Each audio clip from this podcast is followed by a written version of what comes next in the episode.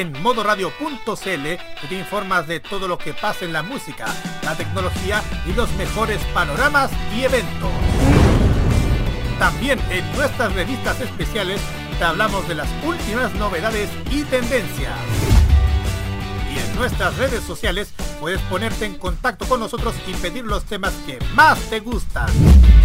Ponte en modo radio, que este año seguiremos siendo más que solo música. Modo radio presenta.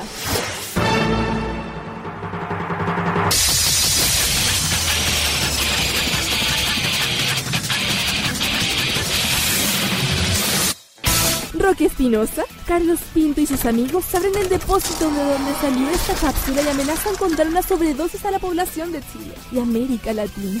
Un depósito lleno de jarabe de waifu y pastillas del poder. Bienvenidos a Farmacia Popular en modo radio.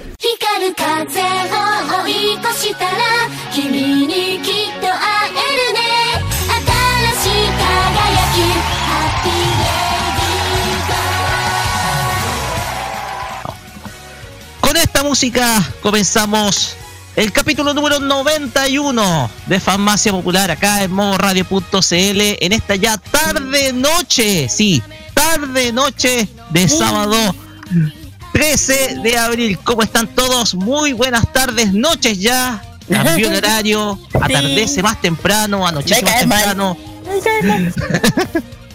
y comenzamos este capítulo, el número 91 de nuestro programa, así correlativo, y cuarto capítulo ya de esta temporada 2019, que dimos inicio el pasado mes de febrero. Y damos inicio con, oye, tenemos aquí un panel extendido, y digo extendido porque llegaron muchos, muchos amigos de acá. Sí. Así es. ¿Qué de Vamos a extender el saludo primero con las damas, porque voy a ir uno por uno. Kira Yin, Usai Ojeda, ¿cómo está? Muy buenas noches, estimada Kira. Buenas ¿Cómo se noches, buenas tardes. ¿Cómo se como dicen los cabros? Buenas noches, buenos días. me Buenas tardes, buenas noches. Buenas tardes, buenas noches. Eso mismo. Así es. No, como bien, aquí estamos. Ahora, antes eras tú, ahora soy yo. Así en el es. resfrío. Parece que este año todo, cada- los resfríos van a ser pan de cada día. No sé por qué. Así es. Así que nada, pues vamos a. Bueno, eh, un sábado, bueno, ya más helado. Ya no, ya, ya se nota ya, en Ya, las noches. Pleno otoño. Sí, porque ayer ¡puf! hacía más frío que la cresta ayer en la noche. Tenía que estar ya- ya hora de, de poner más más capas, calienta cama, el guaterito, o si, Así el- si alguien tiene esa vieja tradición del guaterito, Abrigarse muchísimo para este otoño. Este otoño. Claro. invierno. para no caer como yo. Saludamos. Kira. Saludemos también a nuestro, también a mi amigo personal Carlos Pinto Godín que nos acompaña. ¿Cómo está Carlos? Muy buenas Muy bien, tardes. Muy Tardes, buenas noches tardes, noches. sí, muchas tar- buenas tardes, noches y bienvenidos a otra emisión de Farmacia Popular por modoradio.cl. Sí, tal como lo dijo la Kira, ya estamos iniciando, ya se está iniciando el otoño, ya se está sintiendo el frío en, en toda la parte de la zona centro del país. Ah, Así demasiado frío, pero ahí estamos listos y abrigados para darles estas casi dos horas con 30 minutos de, de diversión y mucha entretención friki porque eso es lo que hacemos siempre en este, en este 150, programa. 150, 150, 160 minutos fue Carlos Pinto. Sí, sí, menos. Eh, igual. Así es. También nos acompañan desde Círculo Friki este dúo, este dúo de locos que no paran de informar eh, todos los viernes. Hablamos de Danny Bru y de Pablo Lion Sama. ¿Cómo están, chicos? Muy, pero muy buenas tardes, noches ya. Buenas noches, buenas tardes. O sea, no, buenas noches, buenos días. No, bueno, como, como dije. Bueno, la weá. Digo, perdón, eh, la. la Oye, Deja, eso para lo imbatible, oye. Ya. oh, perdón. Eh, ¿Aló, se escucha? eh, sí. Se escucha. Eh, un saludo para todos ustedes, un saludo para todas las personas que nos están escuchando y esperando que este sea un grandioso programa como los que tenemos todas las semanas. Mm. Así es. Y Hola, ¿qué tal, Roque? Eh, estoy sordo de una oreja, pero eh, mientras estoy arreglando las conexiones, eh, prosigo con el saludo. Usted sabe. Así. Porque tenemos una invitada muy especial el día de hoy. El día de ayer estuvo. No, Alto, vos que, espérate. no, vos que hay para el final nomás. ¿Ya? Vos que final. Ya. Tenemos Ay, a una invitada muy especial que nos va a estar acompañando por un ratito nada más, porque tiene unos compromisos eh, un ratito más, pero nos va a estar acompañando una amiga que durante los primeros programas nos acompañó, es por así decirlo, fundadora de nuestro programa. Saludamos nada más y nada menos que a mi diosa acá, Alicia Álvarez. Alice Chan, ¿cómo estás? Muy, pero muy buenas tardes, noches. Hola, Oli, Oli, a todo el mundo. Gracias, gracias por la invitación, chiquillos. Espero poder acompañarlos un ratito, aunque sea el día de hoy. Muchas gracias, Alice. Gracias por aceptar nuestra invitación. Ayer estuviste con la gente de Círculo Friki y, y eres alguien, y para nosotros eres alguien, eh, un, eh, un integrante más de nuestro equipo de modo radio, porque desde que te conocimos desde esa entrevista en, el, en Los Imbatibles, eh, como que nos fuimos acercando, fuimos acercando posiciones, fuimos compartiendo gustos y ahora eres parte de nosotros ya. Así que eres alguien más de nuestro equipo, Alice. Lindo, muchas gracias. Abrazos para todos. Te adoramos, querida. Te adoramos. De verdad. Ya, Es parte de modo radio. Ya, y saludemos también al jefe, al señor eh, Plutarco Pedro Galleguillos. ¿Cómo está, estimado?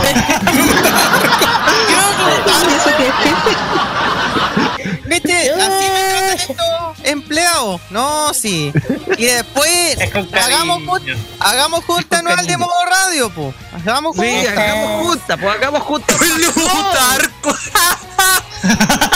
Dios mío, ya. Buenas tardes Chile, buenas tardes Latinoamérica, buenas tardes mundo.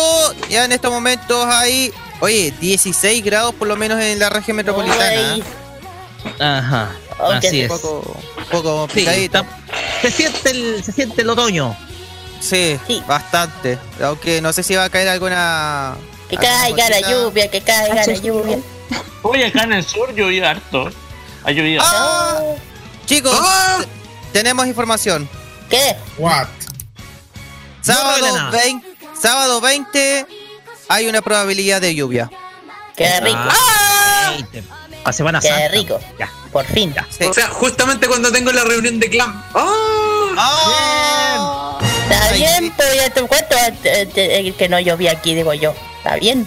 Claro, sí. Lo bueno es que la junta queda a 10 cuadras de mi casa. ¡Eh! Eh, Eh, aplausos por eso. Lo, único malo que, lo único malo para los que quiera buscar huevitos de chocolate se van a montar, tiene que mojar. Eh, Ah, sí, se va a tener que buscar las chicos, ya. No, igual la lluvia pauta. a nueve. Ya, no retrasís la pauta. Eh, Plutarco, ya. Plutarco. Listo. Hoy día vamos a tener una celebración especial porque vamos a apagar velitas de una serie animada. Eh, Carlos Pinto, estimado, cuéntenos, adelántenos un poquitito de qué se trata esta cele- pequeña celebración que tenemos lista y que vamos a dedicar por 30 minutos. Bueno, vamos a dedicar 30 minutos a esta buenísima serie realizada en el mes de abril del año 93 sobre de una exorcista muy moderna y bella, como decían, Eva, y Bien. dedicada a, a exorcizar espíritus. Pero vamos a, det- a- a dejar detalles dentro del, tran- del transcurso del programa. Así es. eh, También vamos a tener el Fashion Geek con nuestra amiga Kira. Sí. Kira, adelántenos, ¿qué nos trae el día de hoy? Y también Bueno. con los emprendimientos geeks. Eh, sí, pero bueno, por parte de Fashion Geek ya saben que la aventura hablamos del juego Shock y esta vez le tocó al Go. Vamos a, ver- vamos a ver un poco de historia, un poco de esto y lo otro para que uno pueda entender este, este otro juego de mesa que se juega muchísimo en Japón y no solamente en Japón, alrededor del mundo, aunque uno no, no lo crea. Y por el tema del emprendimiento geek, ahí vamos a hablar un poquito No hay que dar Vamos. más detalles. Ay, Sí, vamos a ver más detallitos después. Así es. Y también vamos a tener el día de hoy una sección que ha dado mucho que hablar, sobre todo en nuestro panel y Ay, no. Hablamos de la biblioteca Charapedia. No, Y- no, para, para, para. Pausa, pausa, para la música, por favor. A ver, ¿qué, a ver, ya. ¿qué pasó? ¿Qué Oye? Olson, ya. ¿Qué pasa, Fro Olson?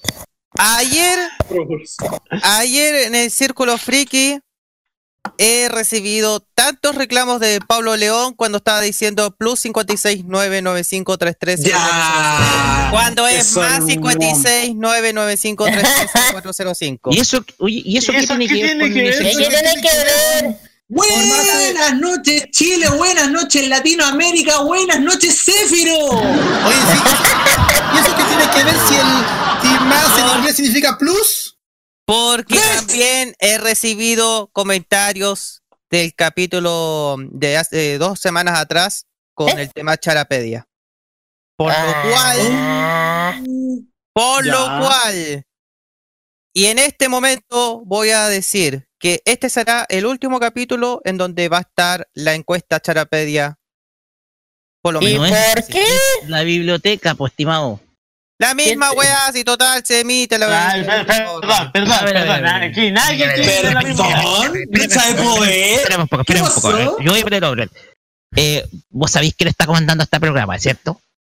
Ay, ya no te pongáis tan a huevona tampoco, ya. Ya. ¿Ya? Entonces, Oye, ¿qué pasó? Oigan. señor Plutarco, váyase. Ya. Usted, a ¿Quién usted le toca tomar los días este- martes, así que usted no ¿Quién tiene dirige nada que este programa?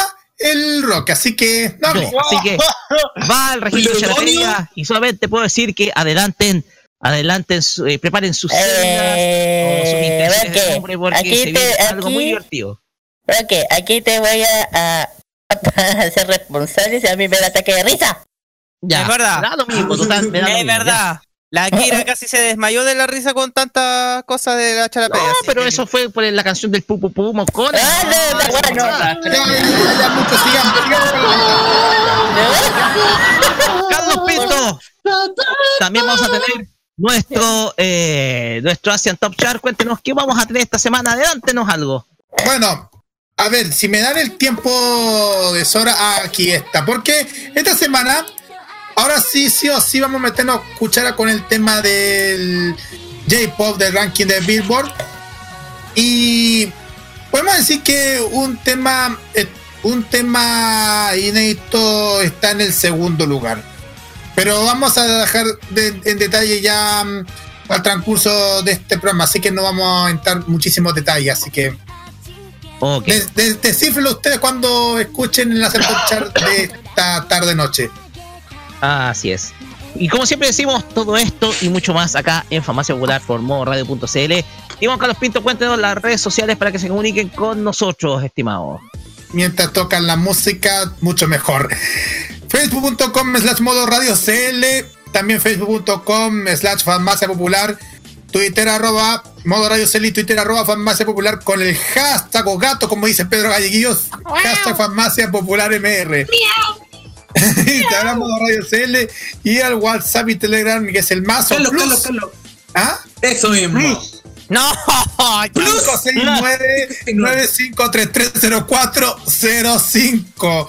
Igual para your que puedan Facebook, escuchar. Pedro Gallillos.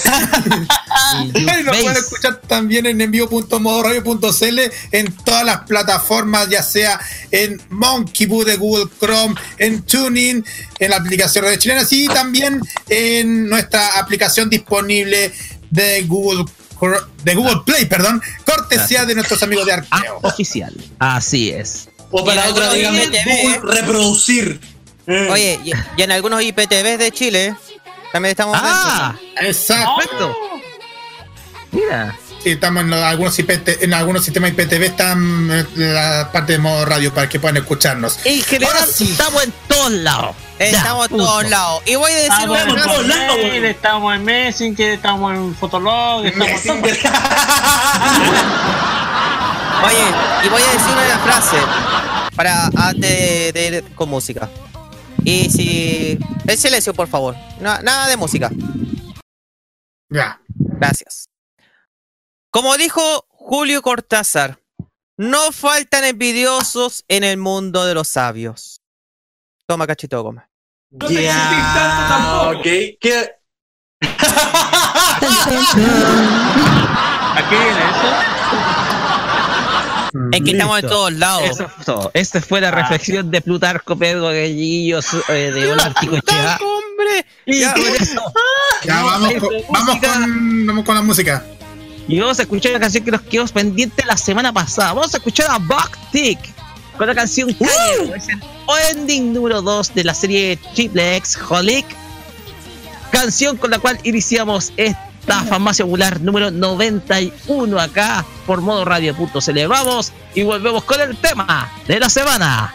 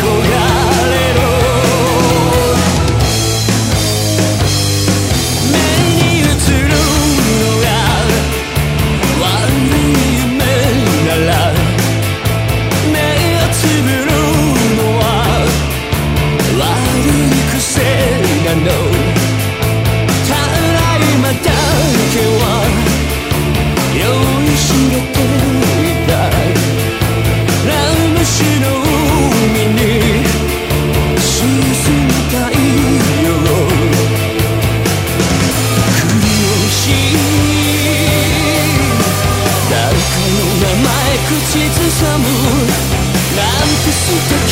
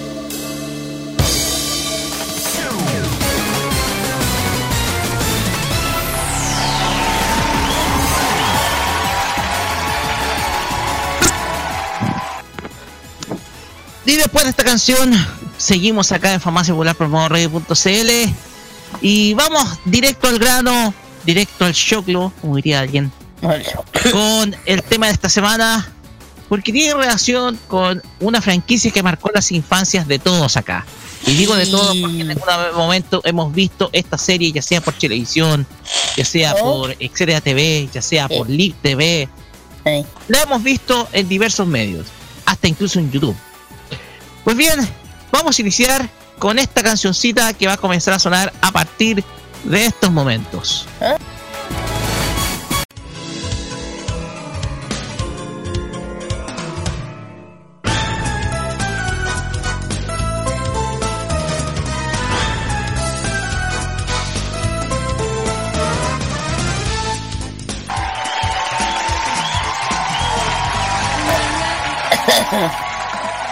Viento meses sobre un bello cuerpo seductor. Así es. ¿Y cómo que no te sale? No, no, me te sale. sale, Roque. No me sale ya. No. Me da lo mismo. Me importa un pucho. Ya. Sí, Califa, ya. Comenzamos nuestro primer bloque hablando de un cumpleaños muy especial.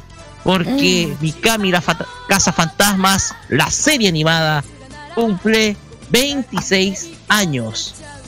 ¿Verdad? Así es, esta semana se cumple 26 años y no vemos frecuentemente que se le recuerde eh, en, en muchos del, en muchos de los medios de comunicación, porque muchos nos quedamos, sea con Dragon Ball, Sailor Moon, eh, Saint Seiya u otras franquicias de esa época. Lo que yo a veces me quejo muchas veces. Slam Dunk también. Pero, ¿por qué no se habla de Mikami, de Ghost Sweeper Mikami? ¿Por qué no dedicarle un momento a esta franquicia? ¿Por qué no le dedicamos un instante a esta serie de 45 capítulos? Es por ello que abrimos este panel para conmemorar el recuerdo de esta obra que se lanzó en la revista ta- eh, en la revista Shukan Shonen Sunday de Shogakukan bajo la autoría de Takashi China. Carlos Pinto, voy a iniciar con usted porque usted me propuso el tema, estimado. Exacto. Voy a dar detalles acerca de. Voy a, voy a contar unos detalles acerca de todo este el tema de Mikami. Porque esta historia, como ustedes saben, eh, partió en como una serie de manga escrita e ilustrada por Takashi Shina, tal como dijo Roque. Y entre 1991 hasta el 99 por la Shukan Shonen Sunday, el 93 gana el premio Shogakukan para el mejor manga shonen y fue adaptado para, una tele- para la televisión a serie de anime de 45 episodios por Toei Animation para la cadena TV Asahi y toda su red nacional. Emitía entre 1993 y 1994, cubriendo la mayor parte de los nueve primeros volúmenes del manga, de un total de 39. Posteriormente se realizó una película basada en la serie de televisión, estrenada en el año 94. Esta serie. Trata sobre temas tabúes como las posesiones demoníacas, exorcismos, shamanismos, yurei y yokai. Esta historia, como ustedes saben, eh, narra acerca de, de esta, de esta casa fantasma súper bella que es Reiko Mikami. Exacto. Eh, que antes había sido aprendida del padre Karusu. Mikami reina entre los cazafantasmas, pero su defecto es que ama el dinero más que ninguna otra cosa en el mundo, sin importar los sentimientos. Demasiado. Exacto. Sí, pues para algo dice la canción, lo que dice la canción, el opening lo dice tal, tal, tal Exacto. cual. Del equipo de Mikami son Tadao Yokoshima, un joven estudiante de preparatoria fanático de la pornografía, y Okino, el fantasma de un adolescente que debía ser el espíritu de una montaña por más de 300 años. Juntos combaten los fantasmas con hechizos, talismanes y poderes. Además, se integran varios personajes que hacen de esta una serie muy divertida, junto con la nota de humor que entrega Yokoshima cuando desea estar con Mikami, siendo que ella la aborrece. Ay, ¿qué hace? Es que a veces se pone, se pone tan tonto. Aguante Yokochima. Un ejemplo de valor. No, ya, no, sí. Hay que tener ese coraje, chicos. Sí. El coraje de Yokochiba, esa existencia. Siga, Carlos. Bueno, Ya, Roque. Ya. Eh, vamos a dar un detalle acerca de cómo comenzó la historia de la serie. Del primer capítulo. La historia comienza cuando Mikami y Yokoshima están cumpliendo un trabajo, el de eliminar un fantasma que data de muchos años de antigüedad. Luego de horas de búsqueda lo encuentran y lo eliminan, pero antes de esto se encuentran con un fantasma que tiene más de 300 años de antigüedad. Su nombre es Okinu. Reiko le, ofrece trabajo a cambio de descansar en paz algún día. Okino acepta y se queda en el equipo. Así es como Mikami, junto con su equipo, cazan fantasmas pidiendo grandes sumas de dinero a sus empleadores. Mikami ama el dinero más que su propia vida y pagando miserables sueldos a sus, a sus asistentes. A Yoko Shima le paga 2 dólares por hora. Aunque con esto es en ganar más y más dinero. No, y de hecho, manga de hecho, en un capítulo, la- el Yokoshima no sé qué le ofrece, que la Mikami le dice que le iba a pagar menos de esos dólares por no sé qué cosa. Me acordé que le daga. especial, no necesariamente en dinero. Ya Una me del 8, ya. entrelazan la cultura clásica japonesa y la realidad moderna, con referencias ocasionales e influencias occidentales.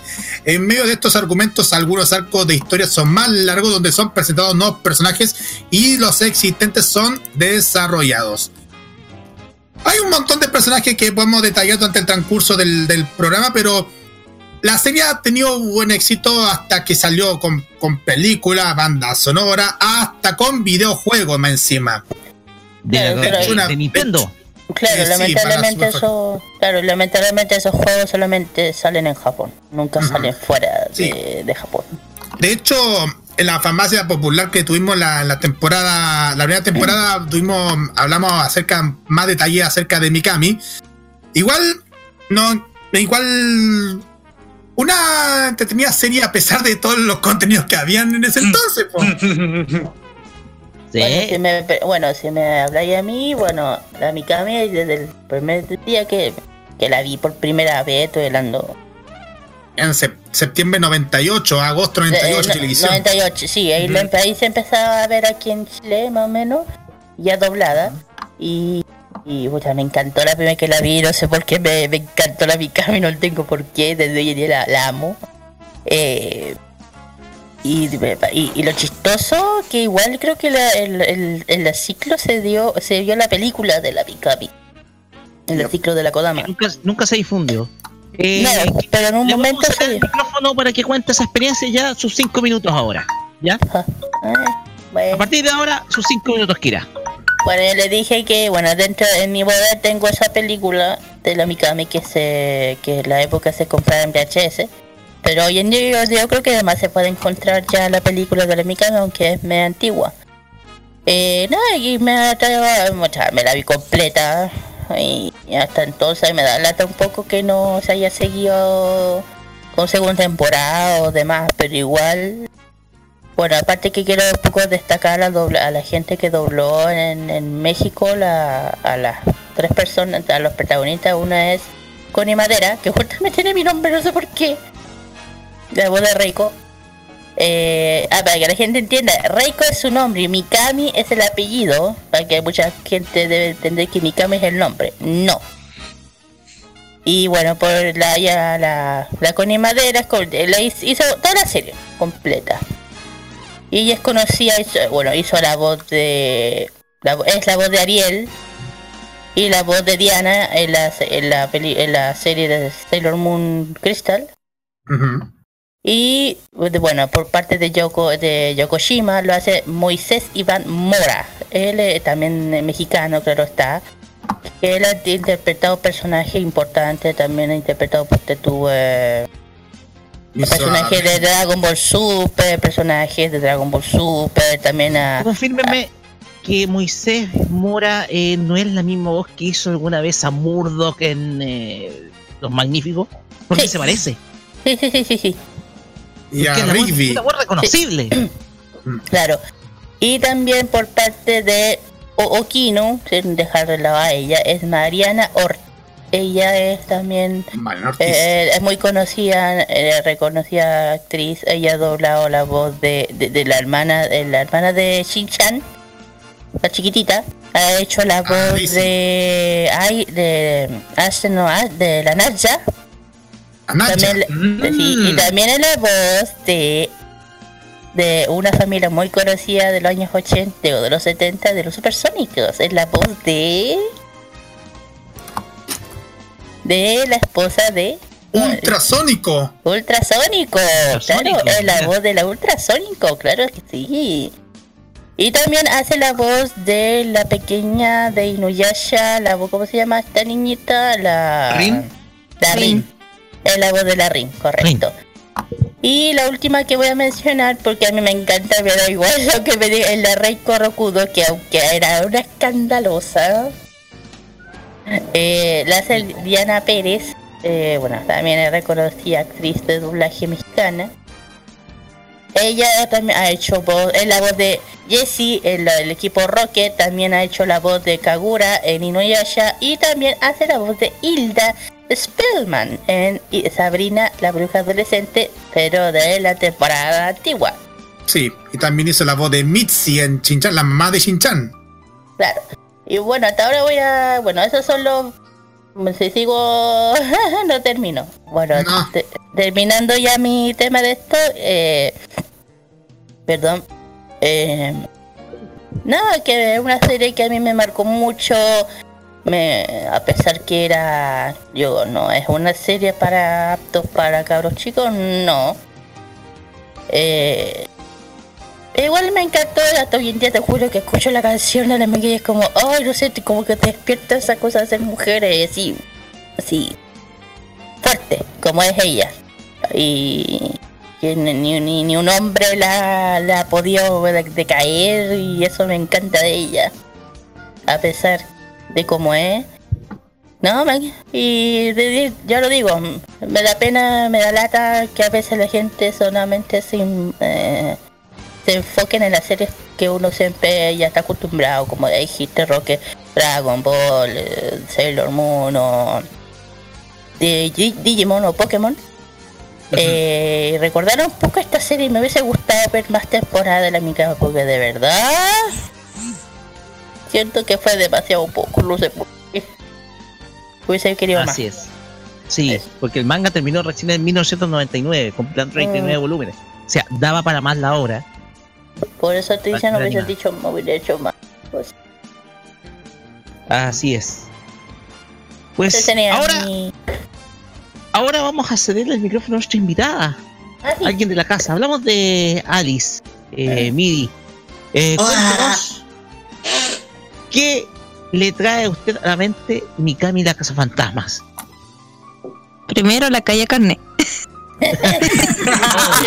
eres la única, no eres la única. De, de una tonelada. No, tampoco es tan vieja, pero eh, mira, a mí en realidad eh, con todo esto de lo de la conciencia que hay ahora del, del feminismo y todo, como que Mikami no me causa ese rechazo, más que nada porque es como eh, el Yokochima fracasado.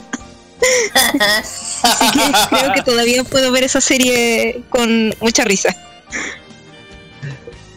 Eh, no, buena serie. Yo creo que, quien alguna vez no, no, no se creyó Mikami o de estos personajes de, de la época. Yo creo que muchos se sienten identificados. Claro, especialmente las mujeres. Sí. Es que, ¿sabéis que era bacán Mikami en el sentido de eh, personaje femenino, empoderado? Eh, de los pocos que hay de la época igual. pues. O sea, si nos ponemos a pensar, eh, eh, hay pocas mujeres así como, como con ese perfil. Es verdad eso. Que, que sean así firmes, así decididas. Más hoy en día, como dijiste tú, que es un tema ya. ¿Vale? Así que bien me parece que, que cumpla años y se mantenga ahí vigente en el corazón de la gente. Así es. Eh, porque igual, eh, no sé, ¿hay algún episodio en particular que recuerde que le traiga, no sé, memoria, nostalgia o que sea inolvidable? Mm, mira, no hace mucho la estuve viendo y me acuerdo siempre del viejo el Yakuchin, siempre lo estafaba. Verdad. Yakuchin. El señor Yakuchin, ese comerciante. Me acordé de uno, de hecho. me acordé de un capítulo en que em, como que era algo que pasaba cada mil años y como que era una carrera que empezaron a hacer muchos cazafantasmas. Y al final el- ese gran misterio era que le- una, una diosa como que le leía la fortuna. Y fue como, ¿qué? Sí. sí, me acordé. O sea, y desde el sentido humorístico, como que el esfuerzo personal de cada uno no vale nada. O sea, eh, como que eh, Mikami busca todo lo, todo en, en nombre del, del- del dinero y la gloria, eh, pero al final hay algo que siempre no determina resultando. A veces determina resultando y otras no.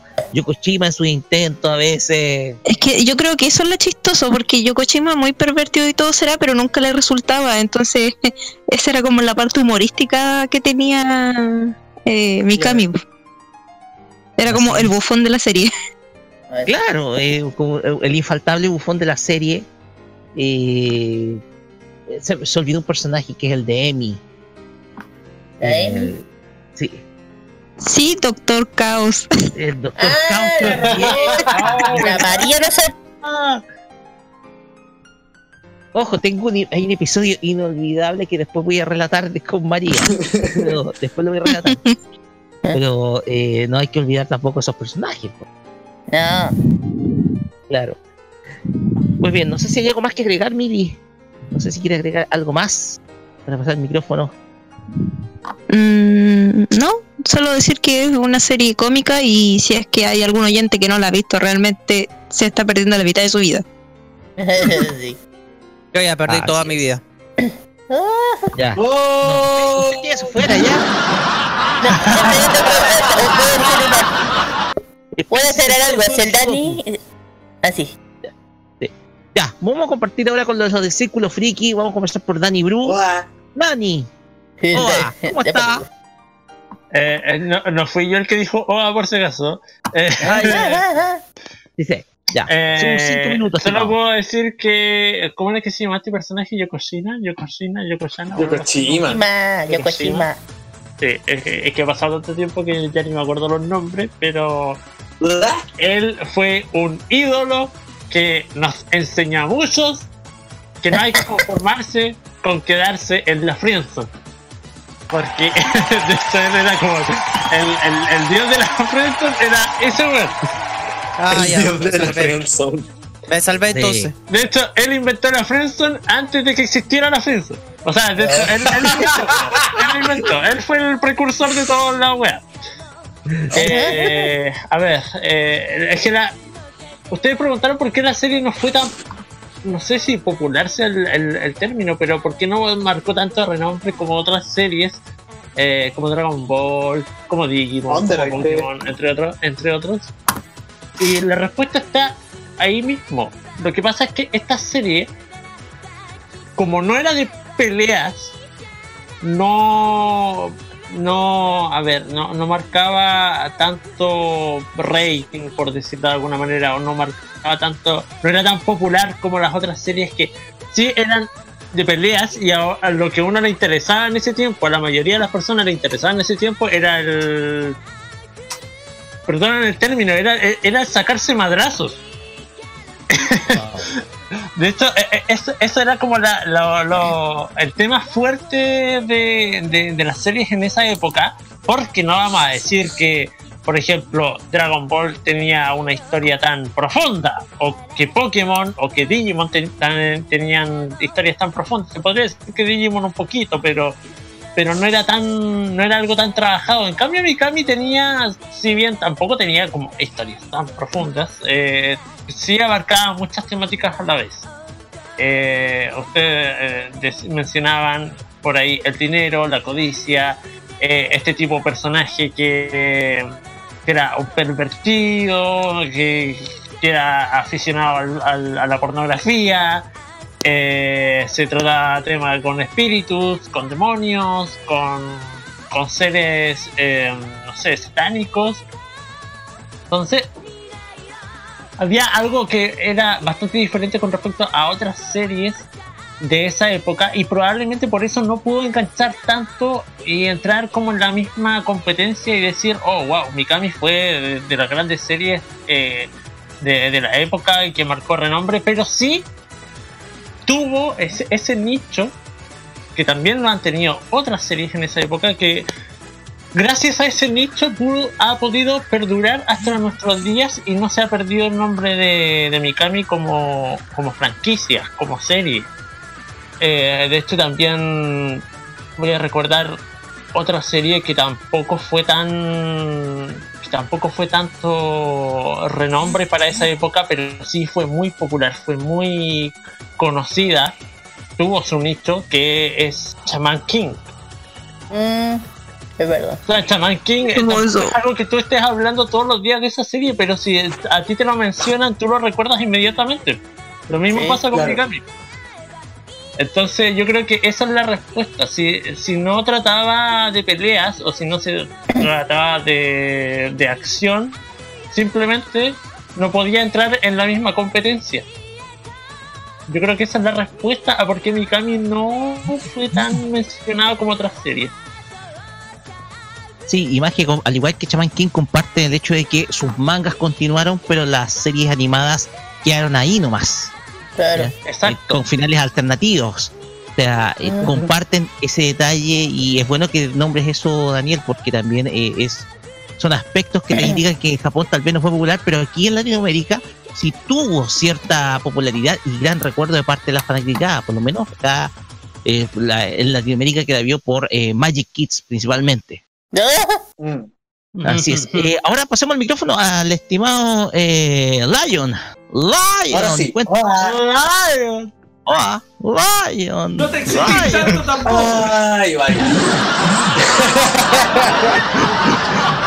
Lion. No, El mira, micrófono es suyo, sus cinco minutos. hablando, hablando con total sinceridad, yo tengo recuerdos bastante hermosos con Mikami.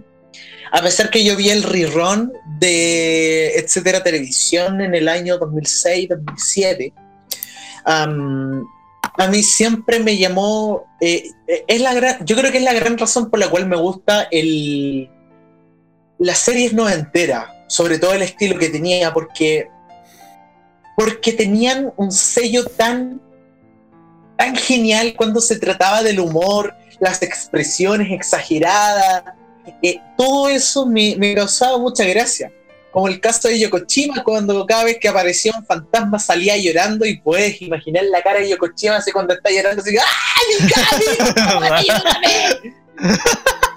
Eh, no, realmente es como, es como una cara emblemática, con eso digo todo, de las series, para ser más específico. O cuando les da miedo algo, es más, eh, me di cuenta que cuando le están en, en estado así como de, no sé, por excitación, cuando están en un, no sé, de hecho estoy mirando ahora la imagen de Okinu afilando un cuchillo y, y está como toda una yandera, así como, así como, con con- con- en serio, es, es- es fenomenal. Em, bajo el punto de vista de, lo, de la historia, mira, no pueden esperar una historia profunda si es básicamente un sitcom hecho anime, si es una comedia, es una... es- a- abusa mucho el slapstick comedy, a eso es lo que rescatan de las series de Hanna-Barbera, así tipo Tommy Jerry o Box Bunny. Rescatan muchos de esos elementos y los aplican en esta serie y crean algo bastante fantástico. A mí me encantan tres personajes de la serie, para ser específico. Uno es Okinu. Me encanta Okinu y la adoro, pero con el alma. En serio. Me acuerdo todavía del episodio cuando estuvo dispuesta a ir hacia el cielo y se creó todo un episodio así dramático, emotivo, en serio, y yo estaba así como, ay, weón, se me va a ir Okinu, weón. Y de repente fue como, no, no me voy. Y fue como, ¿qué? Así como, viste la nada. Y es como, me acaban de trolear mis sentimientos. Bastardos. Pero amo este episodio. Me quedó grabado con fuego en la memoria ese episodio. Y también el episodio que lo acabo de rever hace poquito fue cuando eh, María eh, acaba de sufrir una alteración y en el fondo empieza a decir te amo Yokochima te amo demasiado Yokochima El capítulo- en serio es- empieza a destruir la puta ciudad weón Oye, ese capítulo empieza a tirar inolvidable del año. ro- ¿cómo? El capítulo afrodisíaco. el capítulo del afrodisíaco, claro, y era como, pero ¿cómo ella puede estar haciendo eso? Si es un androide. Es como, no expliques eso. Realmente está picándose la ciudad, está tirando sus brazos cohenes. ¿Para qué? Así mientras Yokoshima salía corriendo. ¡Ah, no! ¡No quiero que me pega, Mikami, sálvame! Mientras sale no sé gigante atrás, y como, como si lo quieren matar así, pero lo quieren matar de amor. Así que. No, realmente adoro a María por ese episodio solamente. y fue como, te ganaste mi corazón. Y obviamente eh, Yokoshima es el, una de las grandes almas de la serie. Y la digo por el factor de ridiculez, por lo patético que es, los intentos que intenta para poder eh, chiflarse a Mikami en buenos términos. no, le sale ni una wea. Absolutamente nada. Ni siquiera en el episodio cuando Mikami se convierte en enana. Así. Con eso se digo todo. Ay, no. Qué tremendo. No, realmente eh, me acuerdo mucho de los episodios y recomendadísimo. Por favor, véanla. Así es. Muy bien, me toca cerrar este Rat Pack de opinión porque, bueno, volvemos a origen, porque eh, en ese momento, año 98, vi la serie con Rocío, con mi hermana menor. Eh, una serie que eh, era obvio, tú esperabas, lo único que esperabas era carcajadas, risas, y muchas de ellas, muchas de ellas yo creo que era por toda la tarde, porque simplemente era la diversión de todas las tardes cuando veíamos la serie. Hay episodios que son inolvidables. Uno de ellos los contó Lion, el episodio de afrodisíaco, donde Yokoshima tomó el afrodisíaco con la, con la intención de, de rociar a Mikami con tal de que se enamorara de él. y cayó accidentalmente en María y en una estatua gigantesca que tenía ya en la tienda. Que decía, "Te amo, Yokoshima, te amo. yo también amo. Y si cambiamos también, cambiamos el enfoque porque también hubiera episodios que son inolvidables. Por ejemplo, el capítulo de Navidad, en donde eh, Mikami y todos, eh, todo su equipo toman la labor de Santa Claus, es también un episodio para recordar. En ese Claro. episodio, Sa- Santa Claus tiene un accidente, tiene una esguince, y, y Mikami toma su lugar con un reno que es bastante mañoso. Y, y Santa Claus lo único que hacía era puro descansar porque quería tomarse un whisky dentro y quería darse el relax. y dentro de la voz de Santa Claus, eh, sí, y dentro de la voz de Santa Claus estaban los, eh, lo- los regalos escogidos para cada uno.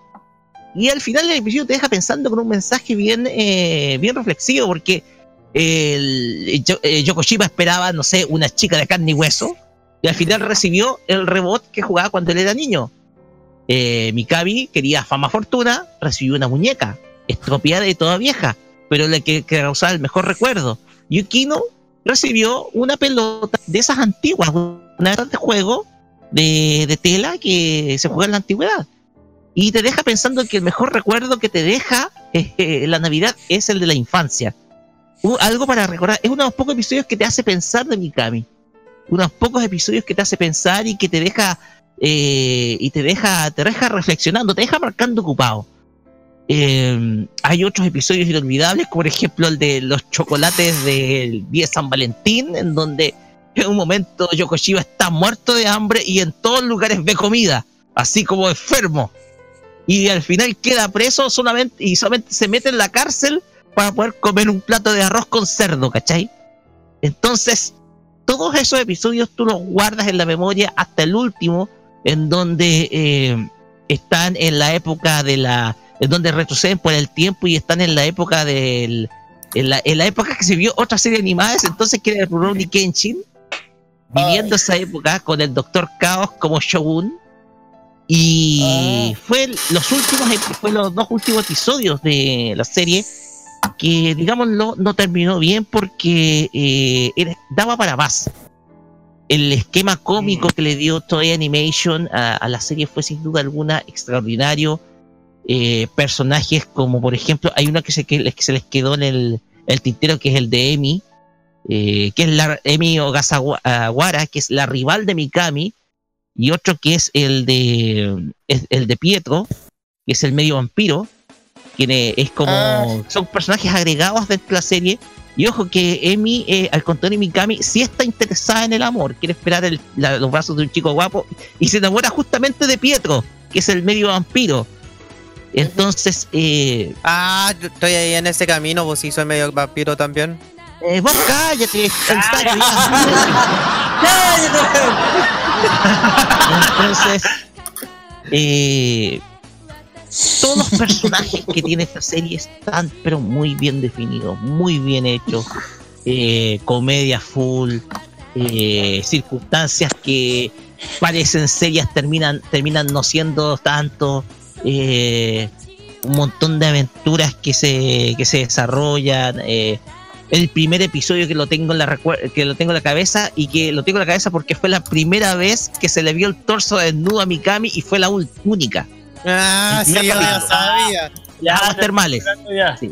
Y por eso se llama el capítulo primero llamado Aquí llega una bella exorcista, po. Así es, exactamente. Ese se estrenó. mostrando un 11 de poco los atributos y un 93. poquito mostrando que la serie tenía muchos elementos pícaros que son algo tradicional en toda en- dentro de toda la animación. Entonces, no es una animación ofensiva. Eso hay que recalcarlo. Es una animación que tiene elementos de terror y elementos de humor. Es pícara. Por lo tanto, es una serie animada que usa estos elementos y los usa muy bien. Hubiera deseado que la serie hubiera continuado, porque el manga se acabó en el año 99. Eso fue eh, cuatro años después del final de la serie. Sin embargo, esperemos, ojalá, que en algún momento se cumpla el deseo y podamos ver Mikami la Casa Fantasmas animada en una, en una continuación, en un Kanketsu Gen, como se le llama. Así que no queda más que agregar. Mikami la Casa Fantasmas quedó dentro de nuestros corazones eh, de aquí hasta la eternidad. Simplemente finalizo con eso. Em, Carlos, agregue una cosita antes de ya antes para terminar, eh, ¿sabes que yo voy, ¿sabes que voy a tomar la libertad por algo que encontré en internet hace un par de hace un par de años atrás cuando estamos hablando de Mikami? Porque una vez cuando estuvimos hablando, una vez cuando vimos un, un video por internet, ustedes se acuerdan el, el episodio 22 de la serie del del flaut, del flautista de, del capítulo 21, perdón.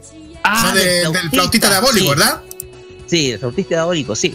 Y ese día, aquel día que se estrenó, que fue un mes de el mes de septiembre del 93, porque ya ahora me di cuenta por la fecha, eh, ese mismo, ese día que dieron es- ese, ese episodio, en otro canal se estaba transmitiendo la, fin- eh, la final de la sub-17, del tercer lugar de la sub-17. ¿Ya? Ah, sí, sí, en Japón. Exacto. Y fíjense, y voy a dar, voy a tomarme la libertad, voy a pasarle por interno este, este- esta captura de pantalla porque esto es como de pe- esto es como memorable. Ya. Ya, No me he dado A ver, cuenta, vamos, lol. vamos a detallarlo. ¡Me pongo de pie por Mikami, ¿ah? Lo dijo todo, po. Pedro Carcuro en un enlace en vivo desde Japón y que aparece atrás desde TV Tokio. Sí, TV Tokio, TV Tokio. Mikami. Sí. Eh, el tema acá es que la gente, la gente, lo vamos a publicar en nuestra fanpage en un ratito más porque fue justamente, eh, justamente se estaba emitiendo el capítulo de Mikami y la Casa Fantasma, el estreno de ese capítulo, mientras eh, eh, se estaba jugando el Mundial Sub-17 en Japón, en aquel en donde Chile obtuvo el tercer lugar. Eh, por lo tanto, es una curiosidad que no- nos hace, que, que predice que, que nos hace predecir de que esta serie llegaría a las pantallas chilenas cerca de cuatro años después. Cuatro años después, sí. Entonces es un eh, eh, es algo llamativo, es una curiosidad del momento, por así decirlo. Así que eh, gracias por el detalle, Carlos, y Sí, procura publicarlo en un ratito más. sí, gracias fanpage. por el detalle. Oye, y antes de cerrar, ¿en qué año fue transmitido en algunos canales de, por lo menos de Latinoamérica? A ver, vamos a ordenarnos bien. En México se emitió en el canal 5 de cadena Televisa entre los años 98 y 99. Ajá. Eh, en Argentina, como lo estaba detallando Roque, Magic Kids, eh, la cadena Pramer, eh, fue entre el año 98 y 2006. Por el lado de Venezuela, eh, RCTV, por el canal 2, ese fue entre los años 98 y 2002. Volverá, Y por favor. Y aquí en Chile se emitió en tres canales, comenzando por eh, Etcétera, que fue en Ah, el año sí. 98 al Ajá. 2001. Luego se emitió del 2006 al 2008 también por Etcétera. Después estuvo cuatro años en televisión, del 2000 Sí. al 2004. Eh, más bien entre el, do- entre el 98 hasta por ahí el 2001. Y después se tuvo que. Se remitió en el año 2006. Eh, sí, en el 2006 se tuvo que remitirlo y me decía con, con censura. Ya creo que hemos- Ah, hablamos sí. de eso. Ah, ya. Y de 2011 al 2015 el Lip TV. eh, 2008-2009 en Lip TV. Ya. No, hay que actualizar en la, en la página. Mm. Eh, ¿Y la última poco? emisión fue Y el hace 5 poco de también. marzo. Claro, el 5 poco. de marzo del 2019 fue la última emisión por parte de Etcétera. TV. Sí, porque- Así es. Sí, exacto, porque en el año, porque recordemos que el hace, hace un hace- el año pasado se había estrenado Mi Cambio en una versión remasterizada, que digamos. Sí, pero este año se, se dio la antigua. Exacto. En fin, creo que ya tenemos listo bien detallado acerca de, de este tema de Mi Cambio en la Casa es. Fantasma, que ya se cumplen un año más de su primera emisión del 11 de abril Oh. del año 93. Así es. Inolvidable, oye, gran, eh, gran detalle, Carlos Pinto, el de la transmisión, ¿no? el de el de Pedro Carcuro. ya lo van a ver luego. Me pongo de qué. Vamos con música, estimados. Porque vamos a escuchar a Jade. Si no me equivoco, la cantante original de, de Mikami y la Casa Fantasmas. La can- cantante original mexicana. Con la canción, precisamente, Mikami y la Casa Fantasmas. Sin más misterio. Y posteriormente, cuéntenos qué, con qué vamos, Carlos Pinto. Vamos a escuchar después a Matsuko Mawatari, que, que interpreta el tema Sayonara Bye Bye. Es el ending 2 de la serie Yu Yu Hakusho. Para irme que pudimos ver. ¿eh? Carne al piso. Sí, carne al piso. Otra vez. Piso, otra vez. ¡Carne blanco y negro! Ya me duele la espalda, me recomiendo que. Ay, sí. Pues bien, vamos y volvemos con el Fashion Week con Kira acá en Farmacia Popular. No se vayan. ¡Vamos al banco!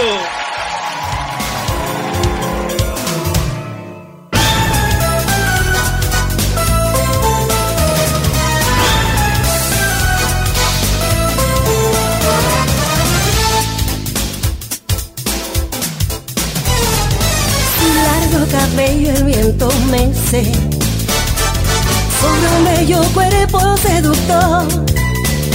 Sus zapatos son con muy alto tacón. Siempre en busca de dinero y sin temor. A los pies de enormes rascacielos. Testigos que inmutables pueden ver. Que si decepción, si llega una aparición, a su mundo logrará hacerlo volver. Siempre inmersa en su labor, que nunca piensa en el amor. Pero ella cree que así es mejor. Mikami, Mikami, la casa fantasma, osada mirada. Mikami, Mikami, la casa fantasmas, hermosa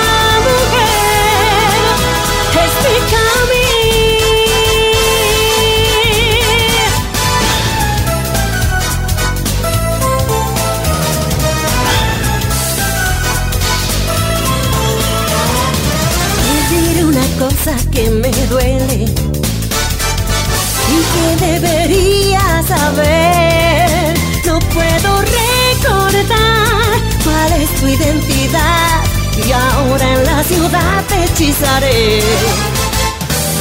Sabes que me llaman protectora. Yo no sé si eso es la verdad. En la vida soy como una mayor, siempre lista y esperando por la acción. Siempre inmersa en su labor que nunca piensa en el amor. Pero ella cree que así es mejor. Mi Cami, mi Cami, la casa fantasma, osada mirada. Mi Cami, mi Cami, la casa fantasma, hermosa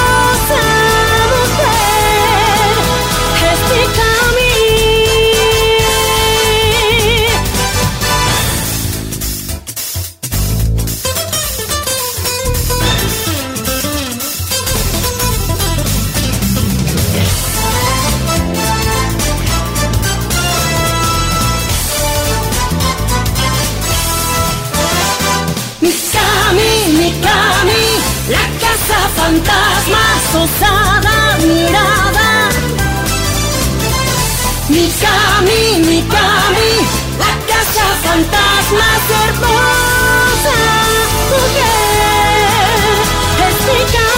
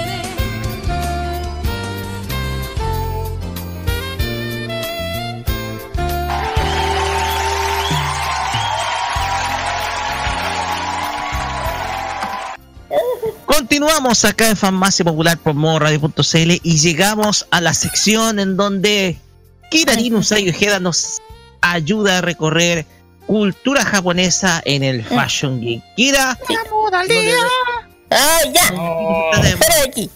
eh, ya, está yo fuera. Váyase. no, po. No, ya. Ya, al rincón, a jugar Sudoku y con la gorra de tonto, ya. Kira, Ay, adelante. qué correcto. ok. Ya sí, chiquillos. Ahora ya saben que la anterior fue el Chucky y ahora le toca algo. Vamos, ya, ya saben cómo es el tema. Se empieza un poquito de historia. Después un poco de lo popular. Ya, ¿qué es el Go? Es, eh, es un juego. En el chino tradicional es Pinji. Y en el japonés es Igo. Y también hay, o sea, hay tres diferentes juegos. Hay uno chino, uno japonés y uno coreano. El chino se llama Pinjin, el, el del japonés es Igo, el coreano es Baidun. Y vamos a hablar un poco de historia. Es un juego de es un juego de tablero de estrategia que se juega dos personas. Pero esto es lo que impresiona de todos los juegos. ¿Por qué? El origen es de China hace más de 250 años. Fue considerado uno de los cuatro artes esenciales de la antigua China. O sea, este es el juego de mesa más antiguo que ha existido en la historia. 250 años. Muchos años.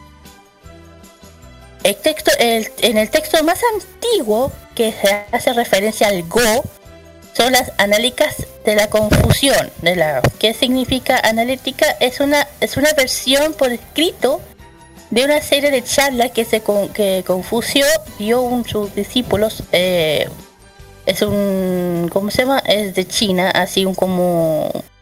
El título original es China Luyo, significa discusión sobre la palabra. Eso significa. El objetivo del, del juego, cuya traducción aproximadamente es un juego de rodeo, de rodear. Es un, es un controlador de una cantidad de territorios mayor, de mayor a del oponente. O sea, es un tablero que, bueno, es bueno, para controlar un área, eso significa. El juego considera que colocar las piedras interacción al tablero antes de comenzar el cine color a cada jugador. Las negras inician la partida, como en el ajedrez. Una vez colocando una piedra no se puede volver a mover. Se puede capturar una piedra, un conjunto de piedras, elimina el tablero. En fin, eh, el tablero tiene una cierta. eh, este juego tiene ciertas reglas muy complicadas. El tablero puede ser de 7x7, 9 por 9 por 9, 13 por 13 y 19 por 19. ¿Ya? Cuenta la interacción de mayor eh, de, la dificultad del juego. La, normal es de 19 por 19, que sea originalmente se juega en tablero de 17 por 17. Perdón que estoy hablando de matemáticas, así es. Pero cuando el, en eh, cuando el juego llegó a Corea y a Japón en el siglo V y en siglo eh, en siglo 7 los tableros tenían 19 por 19 que se había vuelto la norma en esa época. Y el Go es un, popular eh, se hizo popular en Asia Oriental pero también ha ganado cierta popularidad en otras partes del mundo como eh, también llegó a Europa a través de Japón luego, lo cual se conoce principalmente como el Go pero en Japón es Igo el mediado de 2008 había más de 40 millones de jugadores de Go en el mundo, en la gran, en la mayoría en Asia.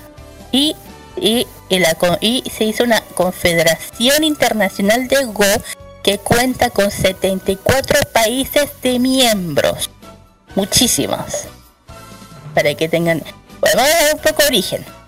El origen ya dije que es chino es escrita antigua se conoce como el juego del Xuanxi, de Xuanxiang.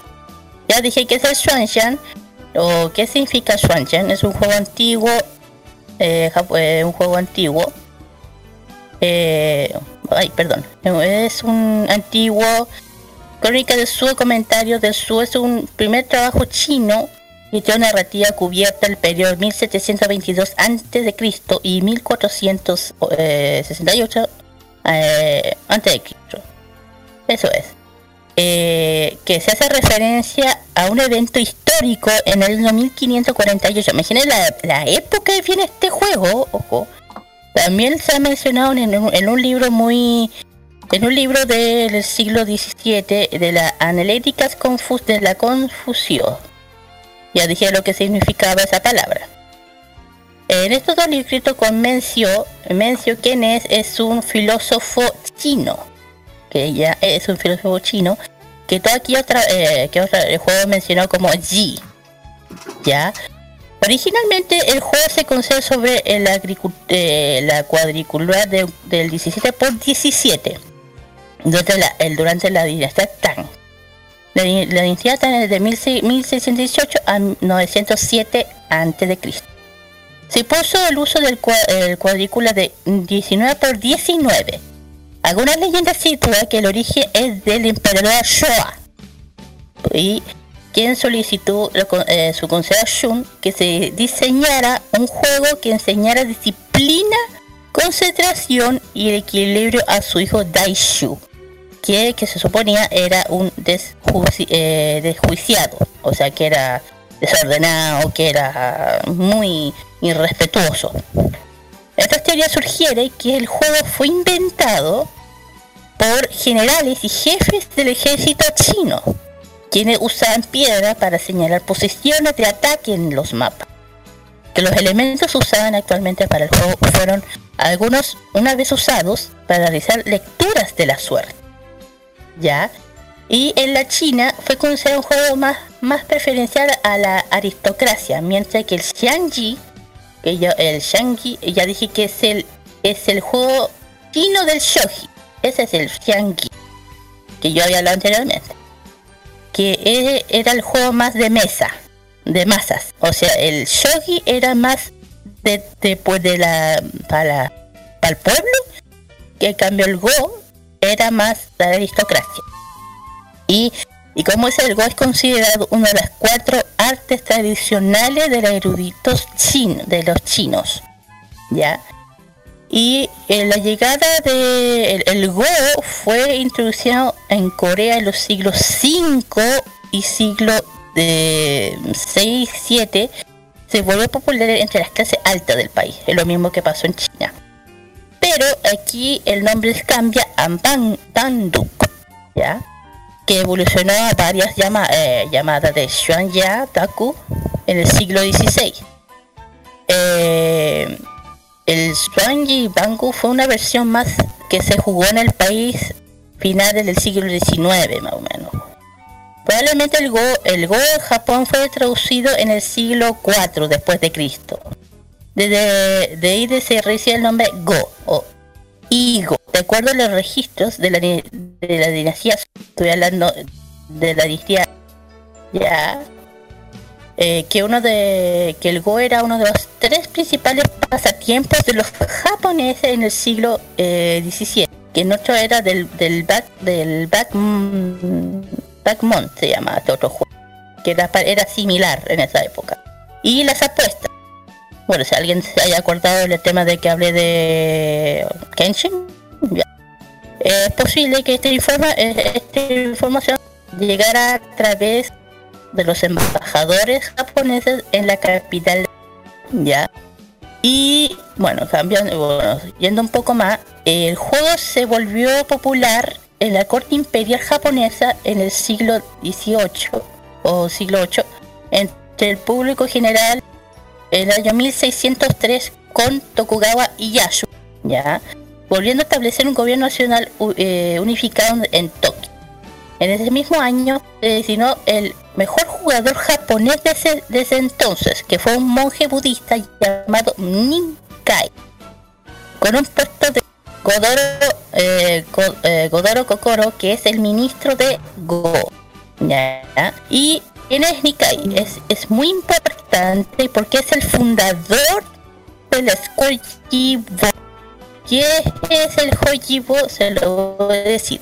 Fue una de las cuatro escuelas más importantes del Go en Japón.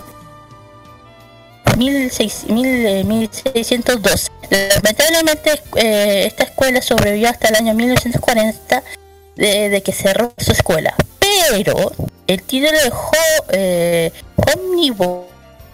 pasó a utilizarse para el nombre del campeonato del torneo que, se actua- que actualmente a un acontecimiento anual que se celebra en honor a la legendaria escuela para que, que hasta hoy en día se hace ese torneo. Ya Eh, bueno y se fundó otra escuela que yo había dicho eh, y esos institutos de Go oficialmente eh, reconocidos y eh, eh, un enorme desarrollo a nivel, a nivel de juego introducción del sistema de clasificación de jugadores. Y los cuatro escuelas competían en los juegos anuales del Palacio que, que se realizaban en presencia del Shogun. ¿Ya? Y bueno, a pasar... Ay, perdón. El agua. Bueno, y después llegó a Europa. ¿Cómo llegó este juego a Europa? Vamos a hacer un poquito de... A pesar que en, la en Asia se hacía una gran cantidad de popularidad, el juego se, hizo, eh, introdujo muy lentamente en el mundo de otros juegos orígenes asiáticos, como el ajedrez, aunque existen algunas menciones que el juego es literalmente occidental a partir del siglo XVI. Y el Go no empezó a volverse popular en esos siglos cuando el científico alemán Oscar Koschkeit escribió el trato del sobre el Go. Ahí empezó todo el tema eh, por ahí. El, eh, por- el Go empezó a expandirse en el imperio alemán y el imperio austrohúngaro en 1905 de Edward Lasker que aprendió a jugar mientras eh, se encontraba en Berlín perdón eh, cuando se trasladó a Nueva York Lasker fundó Nueva York Go junto con Arthur Smith entre otros y conocía el juego había publicado el libro The Games of the God en 1908 para que lo vayan lo busquen y si quieren saber más de, de ello y durante la Segunda Guerra Mundial eh, eh, detuvo temporalmente la expresión del juego durante la mayor parte del siglo XIX. La asociación del Go eh, jugó un papel vital en la, propagación del juego fuera de Asia. A, publici- eh, a publicar la revista Go Rival en el año 1960. El tercer centro de Go en Estados Unidos, Europa y Sudamérica que había varios profesionales a realizar giras por diversas nacionales occidentales hasta hoy en día. En el año 1906, el astronauta Daniel Barry y Koichi Wakata, que se convirtieron en las primeras personas en jugar Go en el espacio, o sea, allá arriba, en la estación espacial. Ambos fueron con- conmemorados como rango de dar honorífico por la Asociación de Go de Japón. Y en el año 2008, la, la- Federación Internacional del Go tenía un total de 71 países de miembros que se han firmado desde el primero hasta el 222 personas en el mundo al jugar al Go. Para que, tengan, para que tengan una idea de importante, la importancia que tiene este juego, a pesar de su año. Bueno, vamos un poquito a la distribución del Go, pero no lo, lo tanto. Espero que no se me... Eh, bueno, el juego es, es un juego de estrategia, dos personas, eso es algo ya lo dije. Lucha en objetivo de lograr el control la mayor del territorio. Por eso que dije que este es un juego también que como lo usaban los, los embajadores, eh, los generales que, eh, para el del oponente, que el juego progresa, cada jugador coloca piedras en el tablero tratando de formar territorios. La área, la área de dispuesta de lucha entre piedras puestas blancas o negras, como se juega en el ajedrez. Pero con otro, con otro forma de jugar. Ya. Y qué más. Eh, la característica más o menos se juega sobre el tablero, ya dije. A la diferencia del shogi, que es una es un cuadricular de 19 líneas verticales por 19 horizontales formando 361 interacciones. Los novatos suelen jugar un tablero más pequeño, o sea, a mí me dicen pequeño, yo lo creo que no, que es 13 por 13 o de 9 por 9 ¿Ya? Sin otros cambios de las reglas del juego. Aunque, bueno, sobre la interacción se coloca a tener las piedras Goishi, que son negras o blancas. ¿Ya? Eh, bueno, eh, las piedras o Shoshi están formadas por 108, 180 piedras negras y 180 blancas. ¿Por qué hay una menos en, el, la blanca? Dada la cuadricular de 19 por 19 tiene 361, punta- 361 puntos. Hay suficiente piedra para ocupar todo el tablero. Pero hay una piedra negra más. Porque en ese jugador muere primero. Es por eso que hay una más en la negra. Hay dos tipos principales de piedra, convexas, que es lo que uno eh, es lo que uno da de lado en es plano, y convexas. Eh, es la que va a ambos lados tienen cu- curvatura similar. Cada tipo tiene ventajas y desventajas.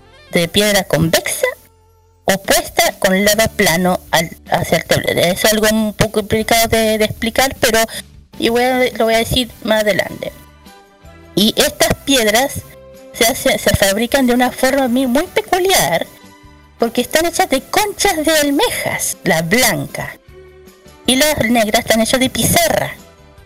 Pero durante el tiempo la pizarra que utiliza eh, la prefectura de Wakayama, las conchas eran de almejas de Hamayuri.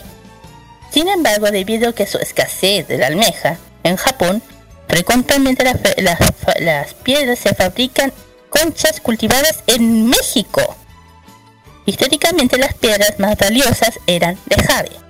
Generalmente se ofrecían como regalos del emperador, es por eso que es considerado en esos tiempos juegos para aristocracia. Y en, bueno, saliendo un poco. y dentro de la de la de lo popular dentro de la, ya del mundo anime de la animación japonesa ya saben que hay eh, cómo se llama eh, bueno estamos le, perdón. No sé qué me pasó. Y Japón en el juego se ha revitalizado reciente gracias a la influencia de anime del manga como la serie anime que se llama Hikaru no Go ¿ya? Eh, para que dices si alguna serie relacionada, sí, que es Hikari no Go, que justamente habla de, este juego, de, este juego de mesas de Japón. Eh, eh, este, este esta, esta serie eh, se estrenó en el año 1998 y en esa época tuvo un gran impacto en eh, popularizar el Go entre los jóvenes en Japón en esa época. Porque si uno me dice, no, no, no fue muy buena, sí, sí lo fue. En Japón lo fue. Porque este juego, eh, eh, este, el Go es tan importante como el Shogi. Como, porque como el Go es considerado el más antiguo, uno de de mesa más antiguos que ha salido más que el ajedrez. O el, no sé, lo que se haya existido. Y también en la serie eh, tuvo Go Play, un, eh, ¿cómo se llama? Un, parece que un eh, bueno, bueno, en, en serie ha- apareció en Repli en año mil- el año mil- 1988. Eh, sí, bueno, también literatura, la novela del maestro Go. En película también han salido mucho este tema del, Go, como Beautiful Mind, la, la mente maravillosa del año 2001, entre muchas cosas. Eh, ¿Qué más puedo hablar? Que puedo detallar de este juego. Bueno, las reglas. eh, las reglas son muy diferentes. Por ejemplo, las reglas en China. El jugador recibe un punto por cada piedra en su color que haya sobre el tablero. Más que un punto cada vez interacción vacía dentro de un territorio. Quien obtenga mayor puntuación gana. En el caso es de empate. Ganarían las blancas en una competición por haber com- eh, comenzado la partida después de las negras. A la, re- a la diferencia de la japonesa, el jugador recibe, recibe un punto cada vez interacción vacía dentro de un territorio. O sea, más que un punto por cada piedra capturado al enemigo. Quien otorga mayor punto, eh, mayor puntuación gana.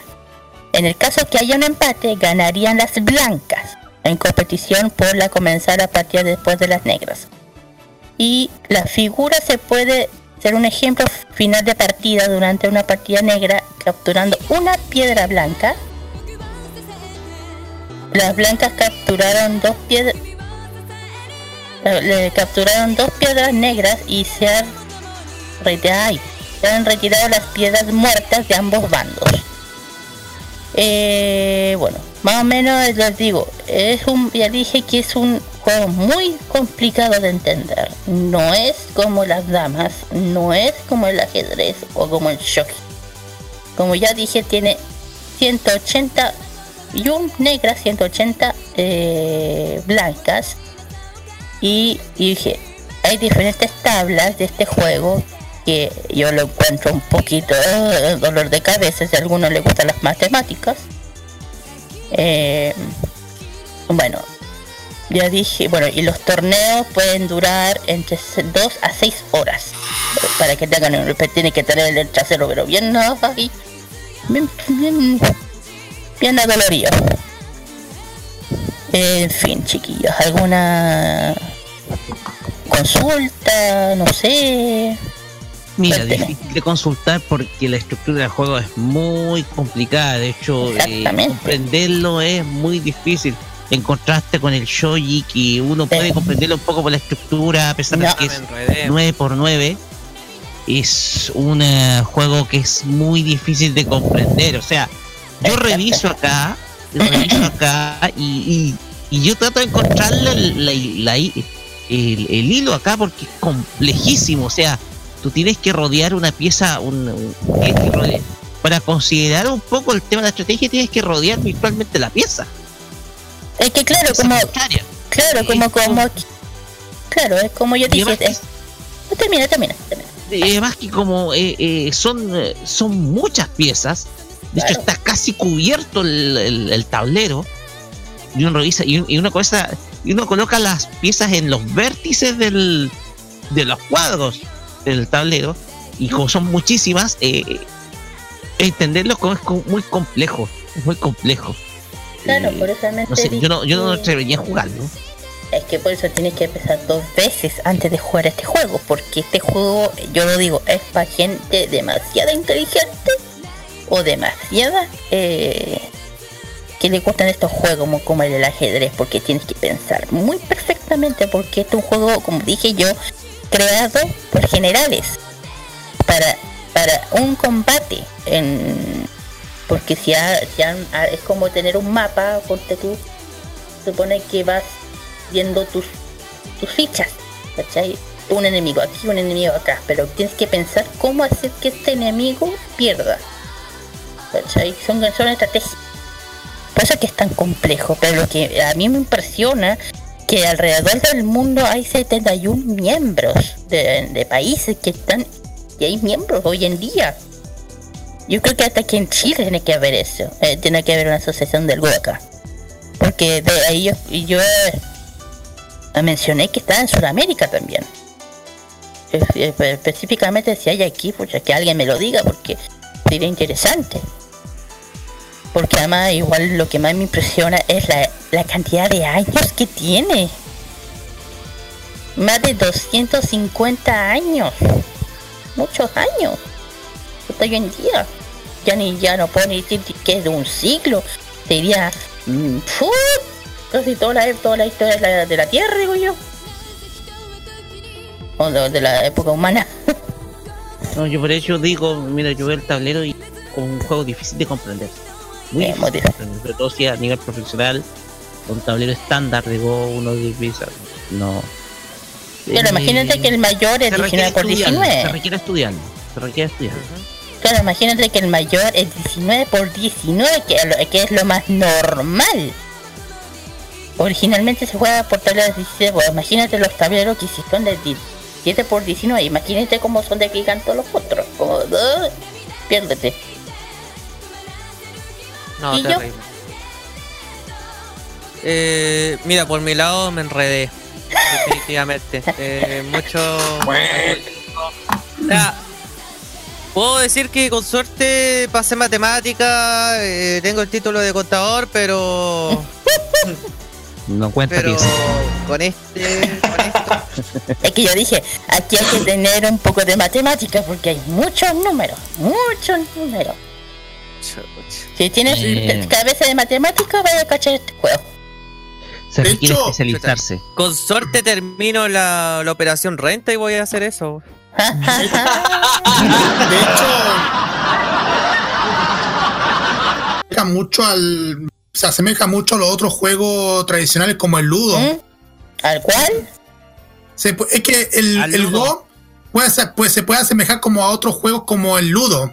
Por los. Por, la- por los pies. Por, la- Mm, No, por los puntitos, algo así, ¿o no? no. Se no asemeja a Kira, no es que digo que sea similar. Dije que era similar, dije, lo mencioné, dije que no es, pero era similar, pero no, que es japonés. Ah, pues, Lo, mencioné. similar, pues. Sí, sí es similar. igual. Sí, yo también lo mencioné, dije que era similar, pero no lo es. A la diferencia que este, eh, el, este es origen japonés, este es origen chino. Ya, ah, nada más, lo dije. Y nada, pues... eh, no sé, ¿qué más? ¿Alguna opinión, muchachos? Yo Me creo que pregunto si esto tiene que ver con la canción de Flow. Gracias. No creo. No, Yo no creo. comentaría algo, pero Pam, no param, entendí param, pam. absolutamente nada. Pam. Pensé que esto les conectó con, con este tema los dejé plop. Aunque a mí me... No, pero- ¿eh? No, pero ¿saben qué? E igual ya dije... A mí me, ya dije, me llegó a impresionar todo esto por los años, por la trayectoria, por la dinastía que ha llegado. Hasta hoy en día se juega. Eh, de hecho, mucha gente lo confunde con las damas las damas que se juegan normalmente, pero no es... Podría, Son podría mucho más decir piezas. son mucho más piezas que lo que se juega en, la- en el juego de las damas. Es pa- parece que algo similar, pero no lo es. No es un juego parecido al- a las damas. eh, pero de hecho yo creo que las damas fueron sacados de este juego. O algo similar, yo creo. claro, como ya dije que este juego fue sacado mucho antes, entonces me- como dije yo. Y nada. eh, como ya dije, la serie de anime, que ya si alguien la quiere buscar, la pueden encontrar en varias series, la pueden bajar. Que es Hikaru no Go, que es bien buena. Justamente habla de los torneos que se hacen en Japón. Sobre este, sobre el Go, de cómo se juega. Y dentro de la serie se habla de... de ¿Cómo se llama? Eh, de, bueno, de dónde, bueno, Serie 20, bueno, para que sepan, tienen un cap total de 75 episodios, bien larga. Eh, es considerada shonen, eso es claro. Y si la quieren buscar, la pueden encontrar.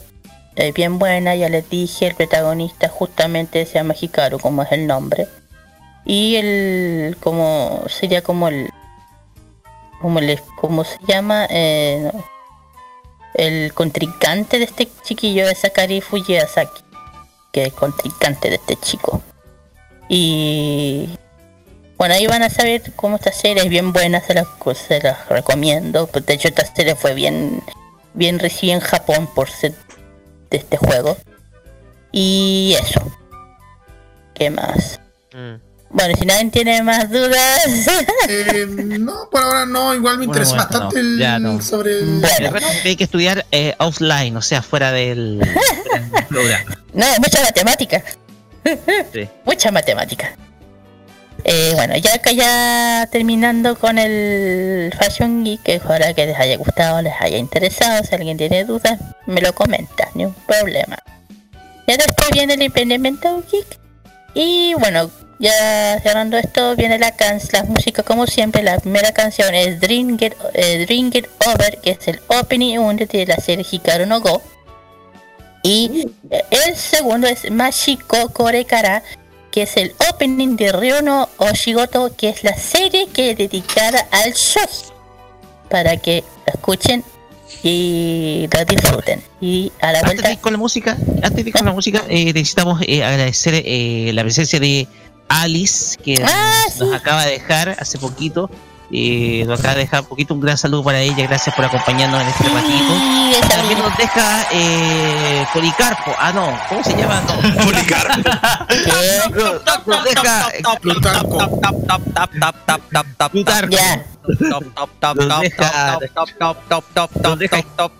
Ya. ¡Cállate, bueno! Doy la Ya. ya, ya. A 31 minutos terminó ese tiempo, así que no siga. Ya, ¡Oh! también se despide. Ya. No.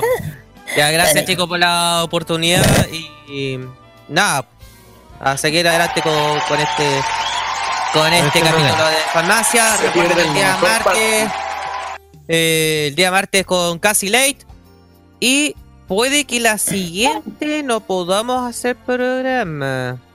Ah, Bueno, bueno, Nos llegó, nos llegó invitación de prensa. ¿Dónde? de ahí lo cuenta. No lo sé. Ahí lo revela. Vale, vale. ¿Quién sabe? Bueno, ya. Listo. Gracias Ya, chicos. chao, Listo. bye bye. Y ya. Y después de esta canción ya viene el emprendimiento geek. Y ahí vamos a ver qué onda. Así que vamos y volvemos.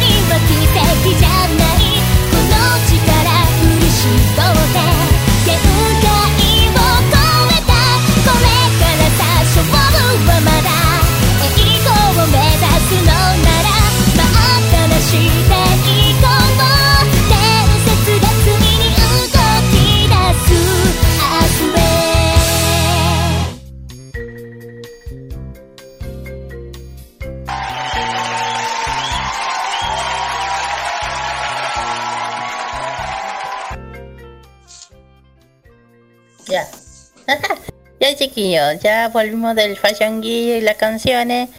Ojalá que les hayan gustado, les haya interesado el tema.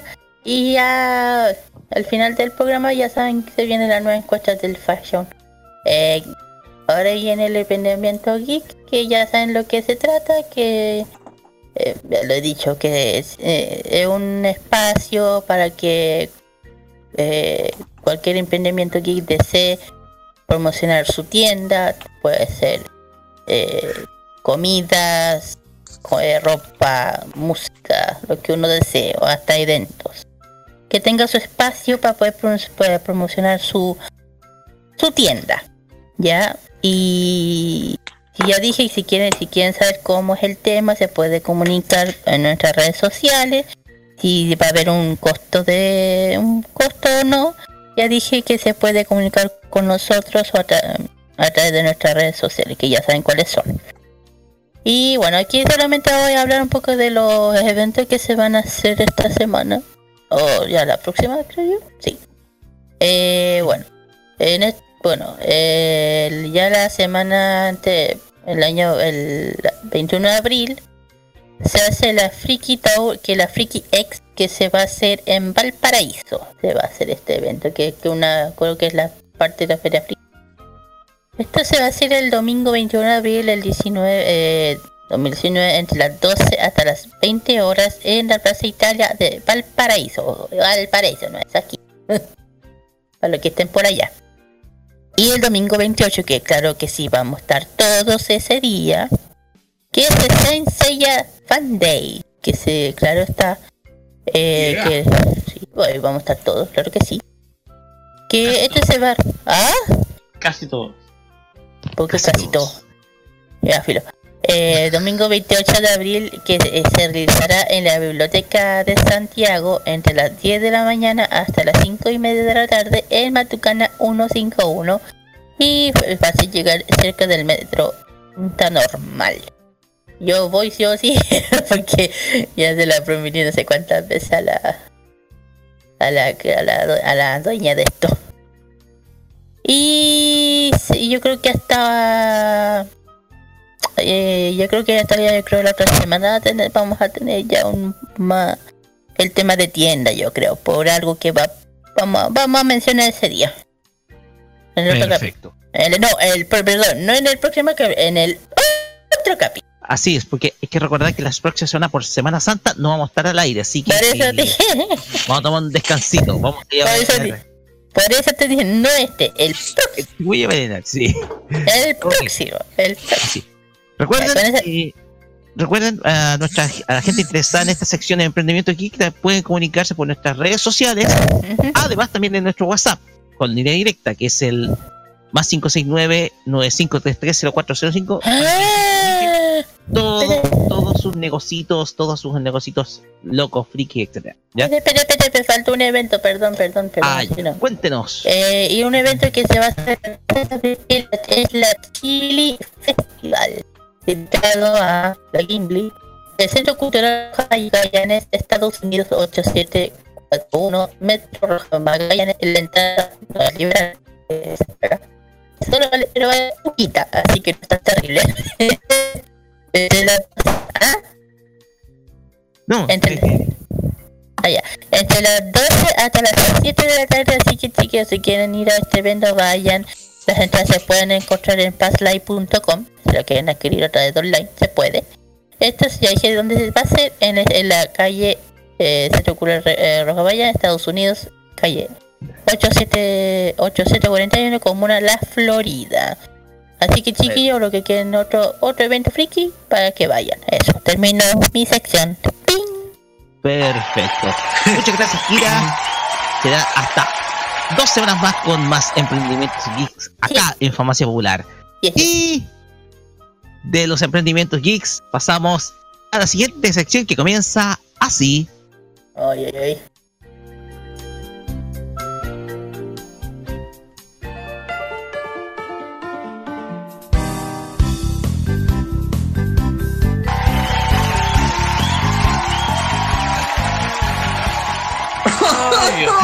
Ya comienzan los lamentos. Y eso que ni siquiera partió la sección, po, oye.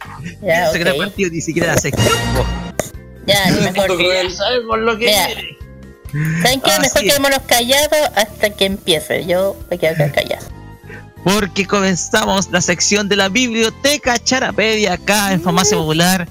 Desempolvamos los ejemplares de esta revista que nos llegaba por eh, a modoradio.cl desde el año 2015, en donde decíamos, en donde mencionábamos aquellas encuestas de opinión sobre temas de anime que hace Charapedia para 10.000 japoneses. Porque los japoneses viven en un mundo anormal aparte. Nosotros nos unimos a ese universo. Ah, Y en esta ocasión. Ya, ahora sí me voy yo. Ya. Chao. Chao. No te había ido. Ya. No, es que quería percatar que esta sección no vaya, pero bueno, ya. Ya se había ido, oiga. Ya ya. Ya. Descanse, Pues bien. descanse. Descanse nomás. La encuesta, o sea, normalmente los niños tienen nombres de personajes históricos que han sido muy importantes, ya sean artistas famosos, incluso algún nombre que nos gusta de nuestros amigos, parientes, etcétera. Nos han puesto nombre de cantante en mi caso. Sin embargo, ¿Has pensado alguna vez en utilizar un nombre de un personaje de anime para tus hijos? Yo creo que ha pasado. Yo creo que En Perú ha pasado mucho por si acaso. No, en Chile también, mejor, mejor ni lo digo. Bueno, también. Es por Oye, ello que a- en Chile Charapedia. le ponen hasta nombre de personaje de teleseries turca. Claro, también. Sí, también. Buena, pues Suleiman, ya. Es por ello que Charapedia, fiel a su costumbre, realiza una encuesta entre 10.000 usuarios japoneses en donde el 70% del público que votó es femenino y no me extraña con los resultados. Ojalá. Ok. Mientras que el 30% restante es público masculino y los encuestados se distribuyen el 74,8% con la edad de 20 años superior, mientras que el 25,2% tiene 30 años más. No voy a decir lo que iba a decir antes. Porque, Ah, eh, no estamos eso seguro que. ¿ya? Ya. Pues bien, vámonos con los resultados. Ta, ta, ta, tan. Ya, ya, siga, siga, Lugar número 20. Ok. Está. Hay gente que le quiere colocar a Mikase de la serie Utano Prince Sama con 100. Ya, empezamos bien, empezamos bien. Bien miedo. Ya, ok, está bien. Comenzamos bien. Uno menos. Lugar número 19. Vamos, chileno. La gente le quis- La gente en, eh, de Charapedia quiere colocarle Kousei Arima de Shigatsu Wakibi no Uso a su hijo. 111 votos. Ok. No, por Dios. Ya, uno uno. Lugar, nu- lugar número 18. La gente japonesa le quiere colocar Nagisa Shiota de Assassination Classroom con 113 votos. Esa es Shiota.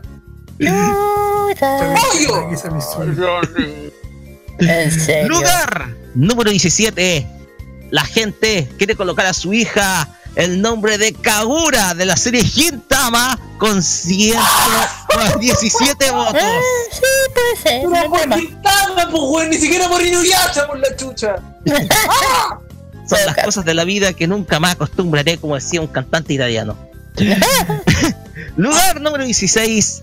La gente quiere colocar el nombre de Ryota de la serie Kuroko no Basket. ¿De Kuro? ¡Por Kuroko!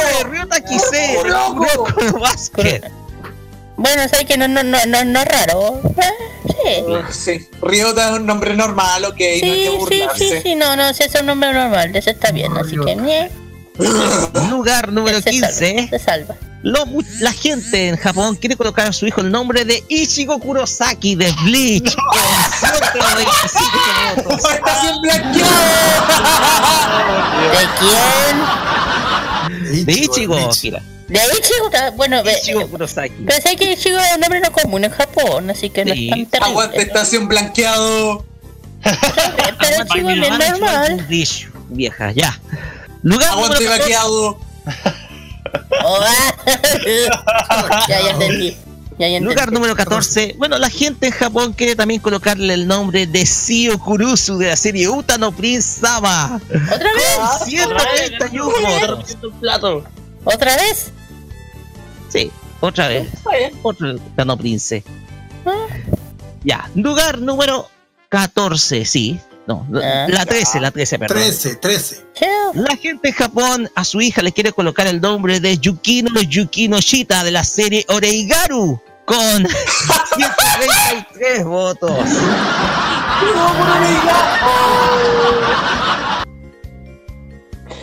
Al menos no le pusieron Hachiman. No, Hachiman, ya. sí. Ay, no, mejor no digo nada, weón, porque si no. oh, no. Ya, nos Sí. estamos acercando los las posiciones fuertes. Vamos al lugar Ah. número 12. Ay, Porque en el lugar número 12, los japoneses quieren colocarle a su hijo el nombre de Futaba Yoshioka de la serie Blue Spring Ride.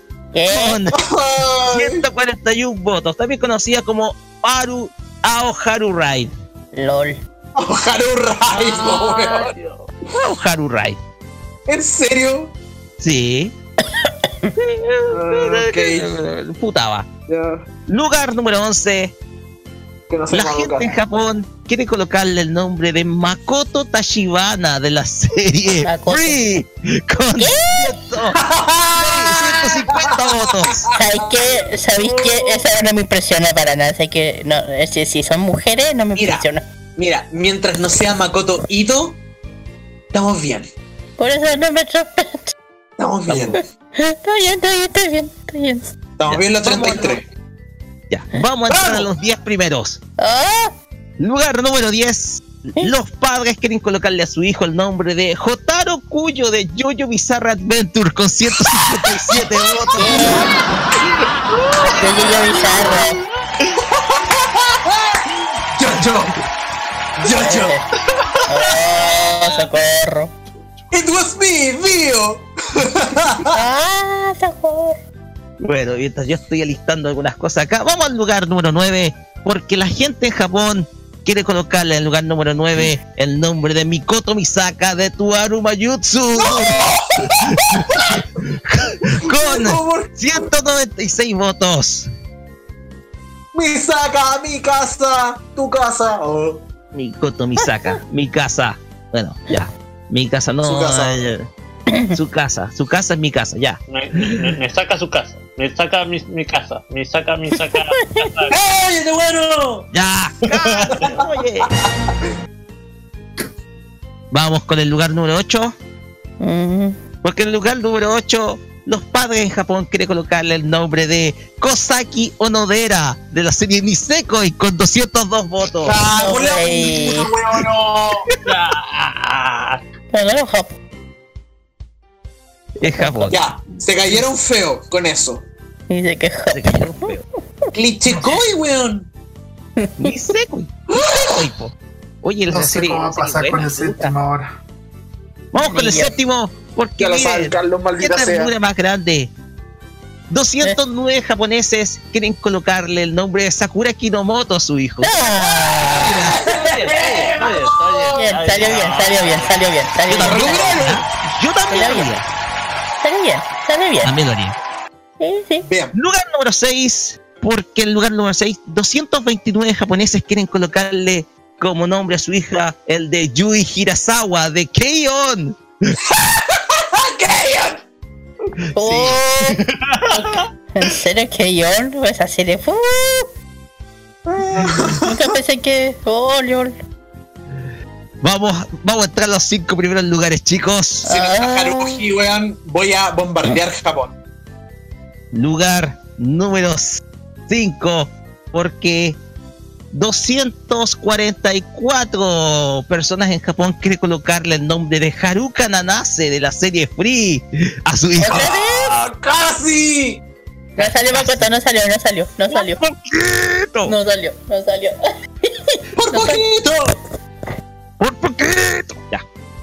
Lugar número 4. Ah, Lugar número 4. Tengo miedo. 250 padres en Japón quieren colocarle el nombre de. Ta, ta, ta, tan. ay, ay, ay. Asura Yuki de Sword Art Online. No, ¡No! no. ¡Por la chucha! No, no, no, no, no. ¡Marico! No, no. ¡No joda! No, te apuesto que ¿Por qué primero. ser Messi, distinto, weón? ¿Qué acaso no subieron, weón? Que weón salió vicecampeón, weón. Tres copas seguidas por la chucha. ¿Qué brillo tiene fuera online? ¡No! tengo idea. ¡Una mierda! Vamos a la medalla de bronce. Aquí conseguí el bronce. No sé si el Ya, bronce me agarro de no alcanzó para bronce, ¿verdad? Lugar número 3. Pero, pero mil veces, weón, ya. 253 padres quieren colocar el nombre de Isaya Orihara de Durarara. What? ¡Bien! ¡Bien! ¡Bien! Bien, bien, bien. Bien, bien. Muy bien. Vamos, vamos, vamos, vamos. Lugar Que número sea Isaya, pero dos. vamos. Dos. ah. Con 200 cua- 292 votos, 292 padres quieren colocar como nombre a su hijo el de Sugo Kita de Gintama. ¡Bien! Vamos. Aunque sea Ya. Quintana, aunque me dé sueño, aunque me dé Ok. sueño. Ya, número uno. Ya, prepárense que viene el número uno. Ay, ay, ay, ay, ay, ay. ay, ay, ay, ay. Sin Padoka, weón, en serio. Voy a bombardear Japón. En el lugar número uno, 362 individuos en Japón quieren colocarle a su hijo el nombre de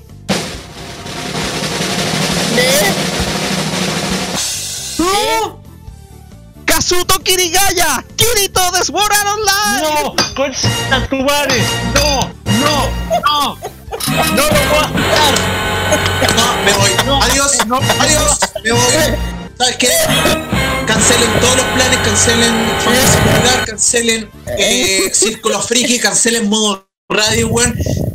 A ver, eh, eh, con permiso, weón, a ver eso. No, no, no,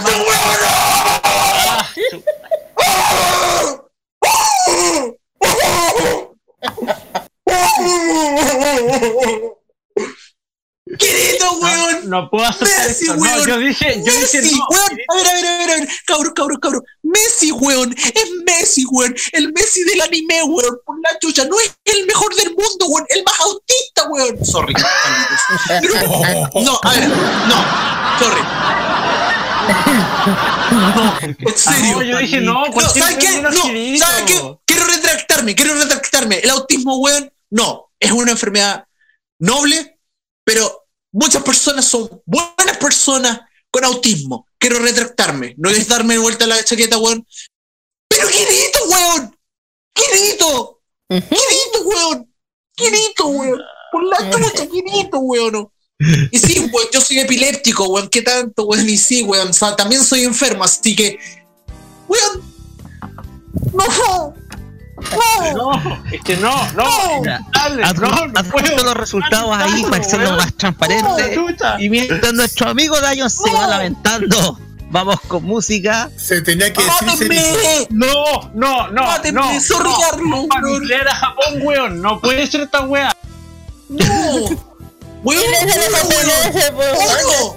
Quirito, uno. Uno, weón. Bandera cuadro, weón. Doble bandera cuadro, weón. ¿Qué acaso está en la Indy 500 de nuevo? Ahora es Daytona, weón. Es Daytona 500, weón. Por la chucha. Está la Diega, weón. Uno. Pedro Pavlovich lo dijo, weón. Verde, verde, verde, verde, verde, weón. Y Ya, sí, weón, lo digo de nuevo. Por, por, de nuevo, el liceo Dayon- y la concha de tu madre te dije, weón, que doblara ahí a la izquierda. Ya, mientras, mientras nuestro amigo Lion se lamenta, vamos con música. Guardamos registros a Charapedia para ya dos semanas más. Sí, Y mejor. Vamos a escuchar a Bonnie Pink con It's Gonna Rain. Es el ending número 2 de Ronnie Kenshin. Y posteriormente nos vamos con la friqueza musical de la semana a cargo de Pushiko. Es una italiana, no es japonesa, es italiana, pero que canta la canción Bushiteki, Bushiteki no Gyaru, que es la versión en japonés de Material Girl de Maradona. Así que los dejamos con este doblete. Vamos y volvemos con el Asian Top Chart con Carlos Pinto acá en Farmacia Popular. Argentina es la concha de la lora. Prohibido reírse. Prohibido reír.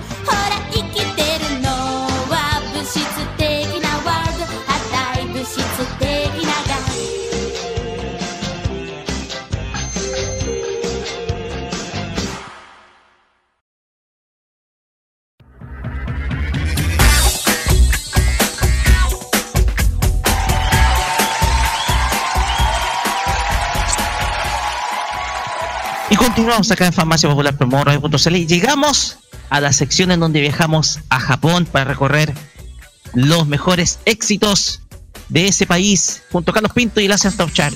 Carlos, adelante nomás. Sí, uy, oye, esa, digo una cosa, la canción que, to- que tocamos hace rato.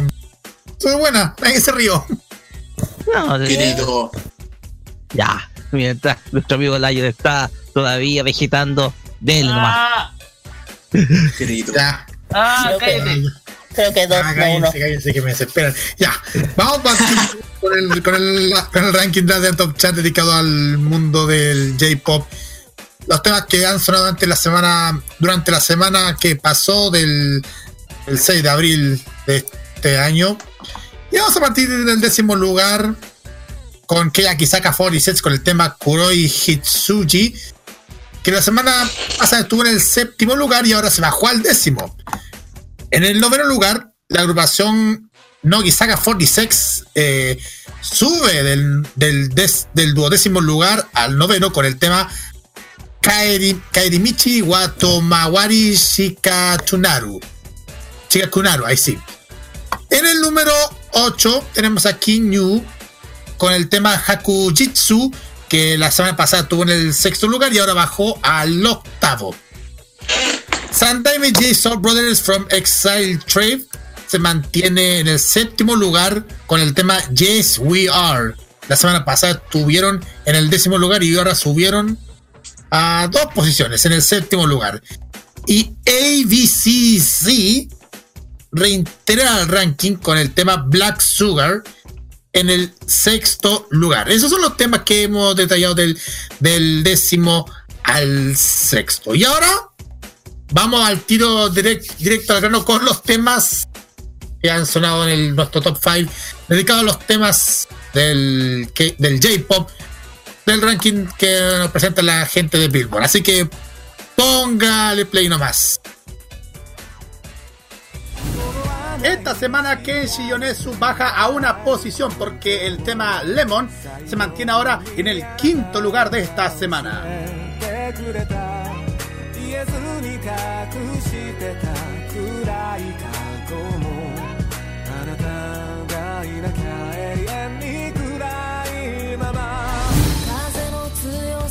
Ya en el cuarto lugar, Aimeon se baja a dos posiciones. Ahora se mantiene en el cuarto lugar con el tema Marigold.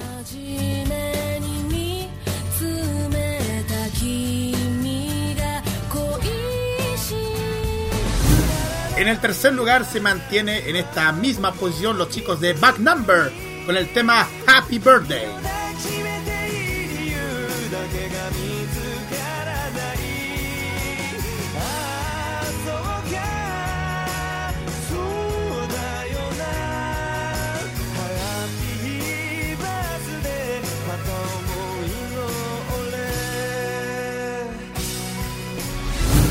Ya en el segundo lugar, tema inédito, los chicos K-pop de Monster X nos presentan el tema Shoot Out.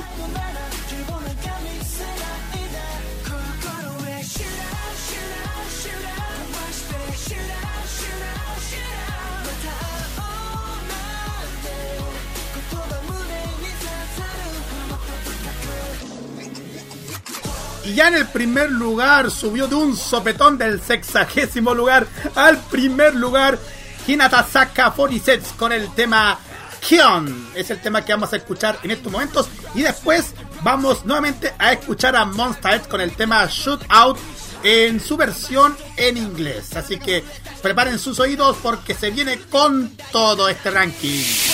キュンキュンキュンキュンどうしてキュンキュンキュンキュンどうして I just fall in love with you. キュンキュンキュン切ないキュンキュンキュン切ない You know I can't stop loving you Sunday なぜなんて Monday 聞かないで。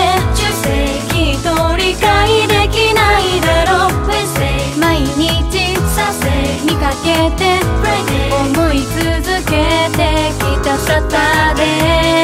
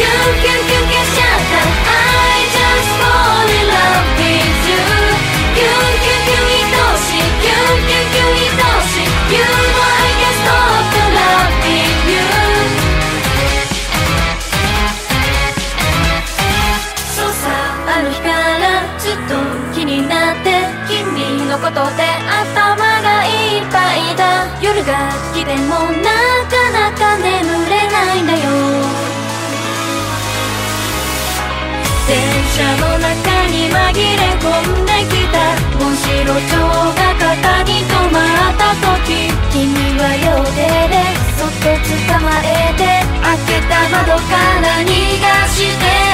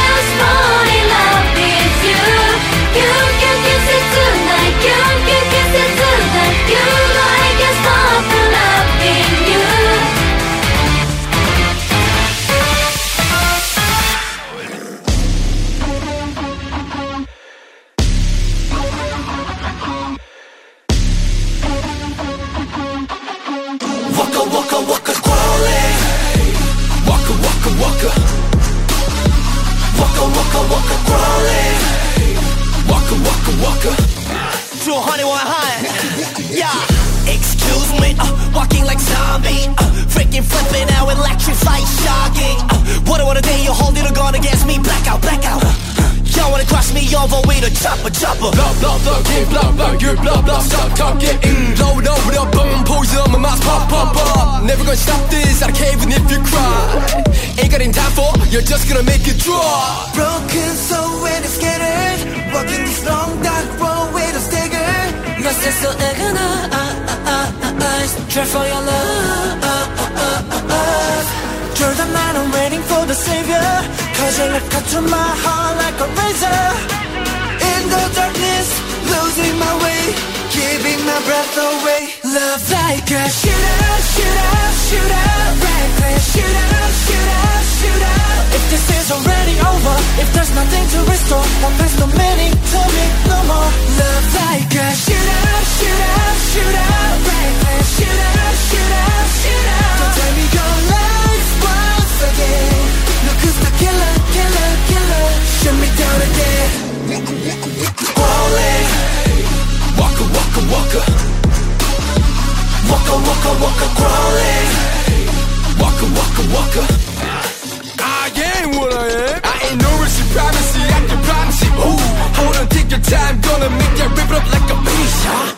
Bang bang pierce my heart now Brr, Tough like to the max now Brr, Scratches, brr, shaking, can't recover from the damage Every shift came into my world Scratches are everywhere, I'm a bleeder Lost is so agonized Try for your love. You're the man I'm waiting for the savior. Cause you look up to my heart like a razor. In the darkness, losing my way Giving my breath away. Love like a shooter, shooter, shooter. Reckless shooter, shooter, shooter. If this is already over If there's nothing to restore Well there's no meaning to me no more. Love like a shooter, shooter, shooter. Reckless shooter, shooter, shooter. Don't tell me your life once again. Look who's the killer, killer, killer. Shoot me down again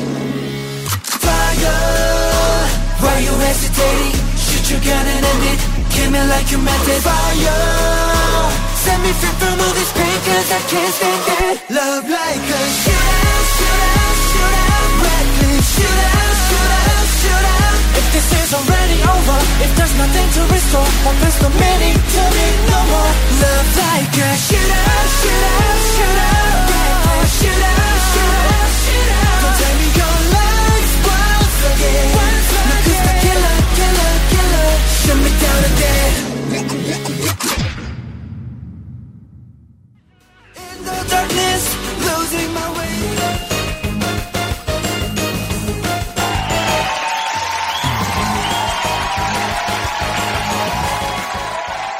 Y bien, llegamos al cierre de nuestro programa número 91 acá en modoradio.cl. Y mientras nuestro amigo Lion todavía está vegetando con Kirito, hacemos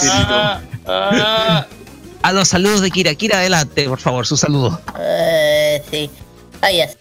Bueno, un saludo muy grande a todos, bueno, a toda mi familia, a los que me, escuchan. Eh, también un saludo grande a la, al Jonah y a la Nati, al Gabo y a la Para Dani, que aún está un poquito delicada de salud. eh, toda la fuerza a ella. Eh, también a la Andreseta, a todos los chiquillos que... un saludo muy grande a todos ellos. eh, y bueno, y a todos y a todos que nos está escuchando en el extranjero. Eso. Perfecto. Eh, muchachos del Círculo Friki, eh, sobre todo, primero, primero nuestro amigo Dani, que está, eh, mientras tanto se recupera nuestro amigo Lion. Dani, su saludo. Le mando un saludo a todas las personas que nos están escuchando. Le mando una- un saludo a, todas la- a, a todos mis amigos que, que siempre sintonizan la, la radio. Y bueno, de hecho le mando un saludo a todo el mundo, excepto a los japoneses que se llaman Kirito. Los odio a esos, a esos tipos, no, los odio, los odio, de verdad.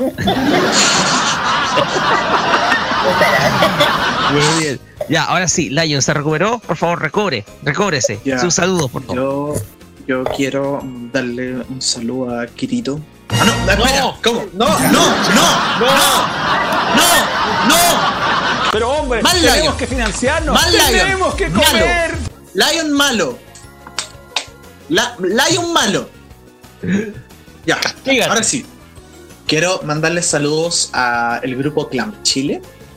eh, que vamos a sostener una junta eh, para los Clamp Awards el 20 para, para, para poder celebrar eh, lo mejor eh, del año. Eh, quiero mandarle un saludo también a mi querida, a mi amada Sakura Yukichiro Bankoran, que la amo demasiado. Que se juntó con mi madre hace unos días.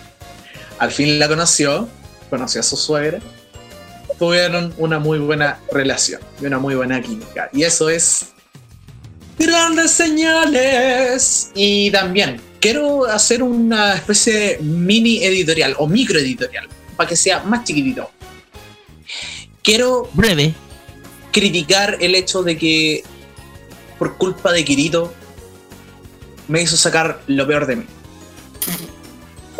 Me hizo sacar lo peor de mí porque dije algo que ahora mismo me dejó en trance, me dejó en vegetal. Dije que cómo le pueden hacer caso a ese autista cuando las personas autistas son la gente más bella en la vida. Y por eso, Kazuto Kirigaya, ojalá un día agarres tu espada, te la insertes por la cavidad anal y salgas volando hasta Júpiter, weón. ¡Hijo de puta! ¡Ortaca! ¡Chuchetumari! Gracias. Bueno, dijiste ya, sus saludos, por favor. Vamos, rapidito, porque nos estamos yendo. Ya, saludo parte mía de mi familia, de los amigos que están escuchando, a la gente de mi pegal, a los primos y también a los amigos friki que tanto nos escuchan diariamente, a Salomé, a la Bárbara y a todo el, y a toda la gente que sigue día a día en los Instagram, en todas las redes sociales de nuestro programa y también de modo radio. Y gracias por acompañarnos y creo que es lo suyo. a la Mili y al no. Pedro también, pues. Sí, pues a nosotros. a Pedro, y a. Saca y a Pedro también quienes nos acompañaron el día de hoy. A ellos un gran, gran, gran, gran saludo. Gracias por su compañía el día de hoy, este sábado. Y eh, queremos reiterar que el próximo sábado no tendremos programa, no estará Farmacia Popular del aire, nos vamos a tomar una pequeña, eh, nos vamos a tomar el fin de semana largo de descanso, pero sí eh, podemos tener, ah, puede haber algo preparado por ahí, algo sorpresita para Viernes Santo, así que eh, eh, así que eh, esténse listos y atentos a nuestra programación el próximo fin de semana, que es feriado. Y nada más, pues nos vemos en un ratito más de mi parte en Los Imbatibles, con la mejor compañía. Vamos a tener eh, un programa muy entretenido luego. Y nos despedimos con eh, esta canción. Por fin vamos a tener canción de despedida después de mucho tiempo. Vamos a escuchar a Altima con la canción One, que es el segundo ending, el sexto ending, perdón, de la serie Shakugan no Chana. Muchachos, será. ¡Guau! ¡Qué buena! Así es, será hasta dos semanas más. Será hasta el día eh, 27 de abril con el siguiente episodio de Farmacia Popular. Muchachos, despidámonos todos juntos. Bye bye. Bye bye. bye. Buenas noches. Bye bye. Muchas, muchas, Vete la mierda, Quirito. Muchas gracias. Muchas gracias. Buenas noches. Buenas noches. Llamen los imbatibles.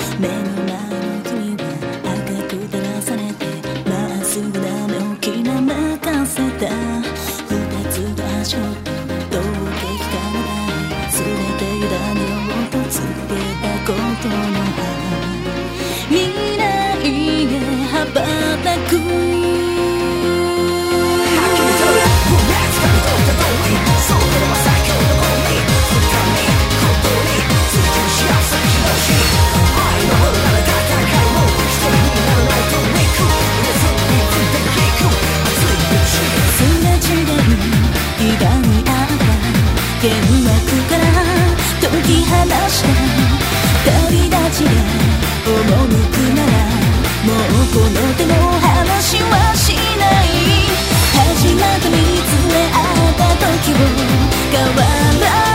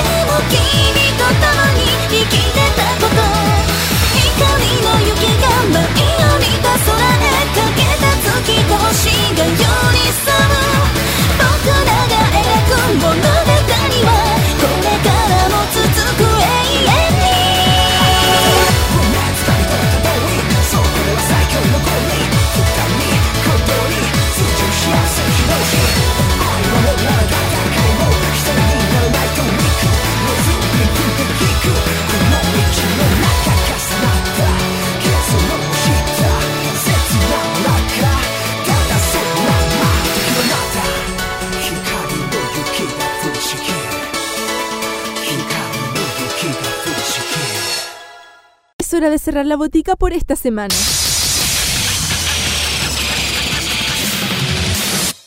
La invitación es para el próximo sábado para que recibas la dosis adecuada de anime, manga y música del otro lado del Pacífico. Deja de atender la farmacia popular en modo radio.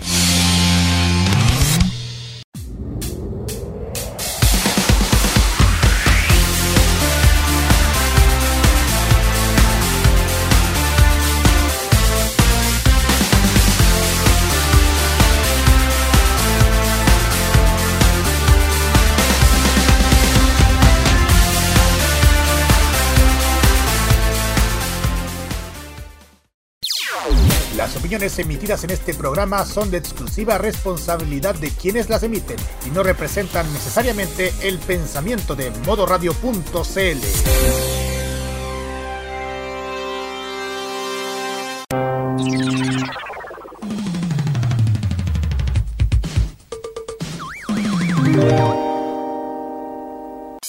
No importa si eres joven o adulto, te apañamos con la mejor forma de hacer radio.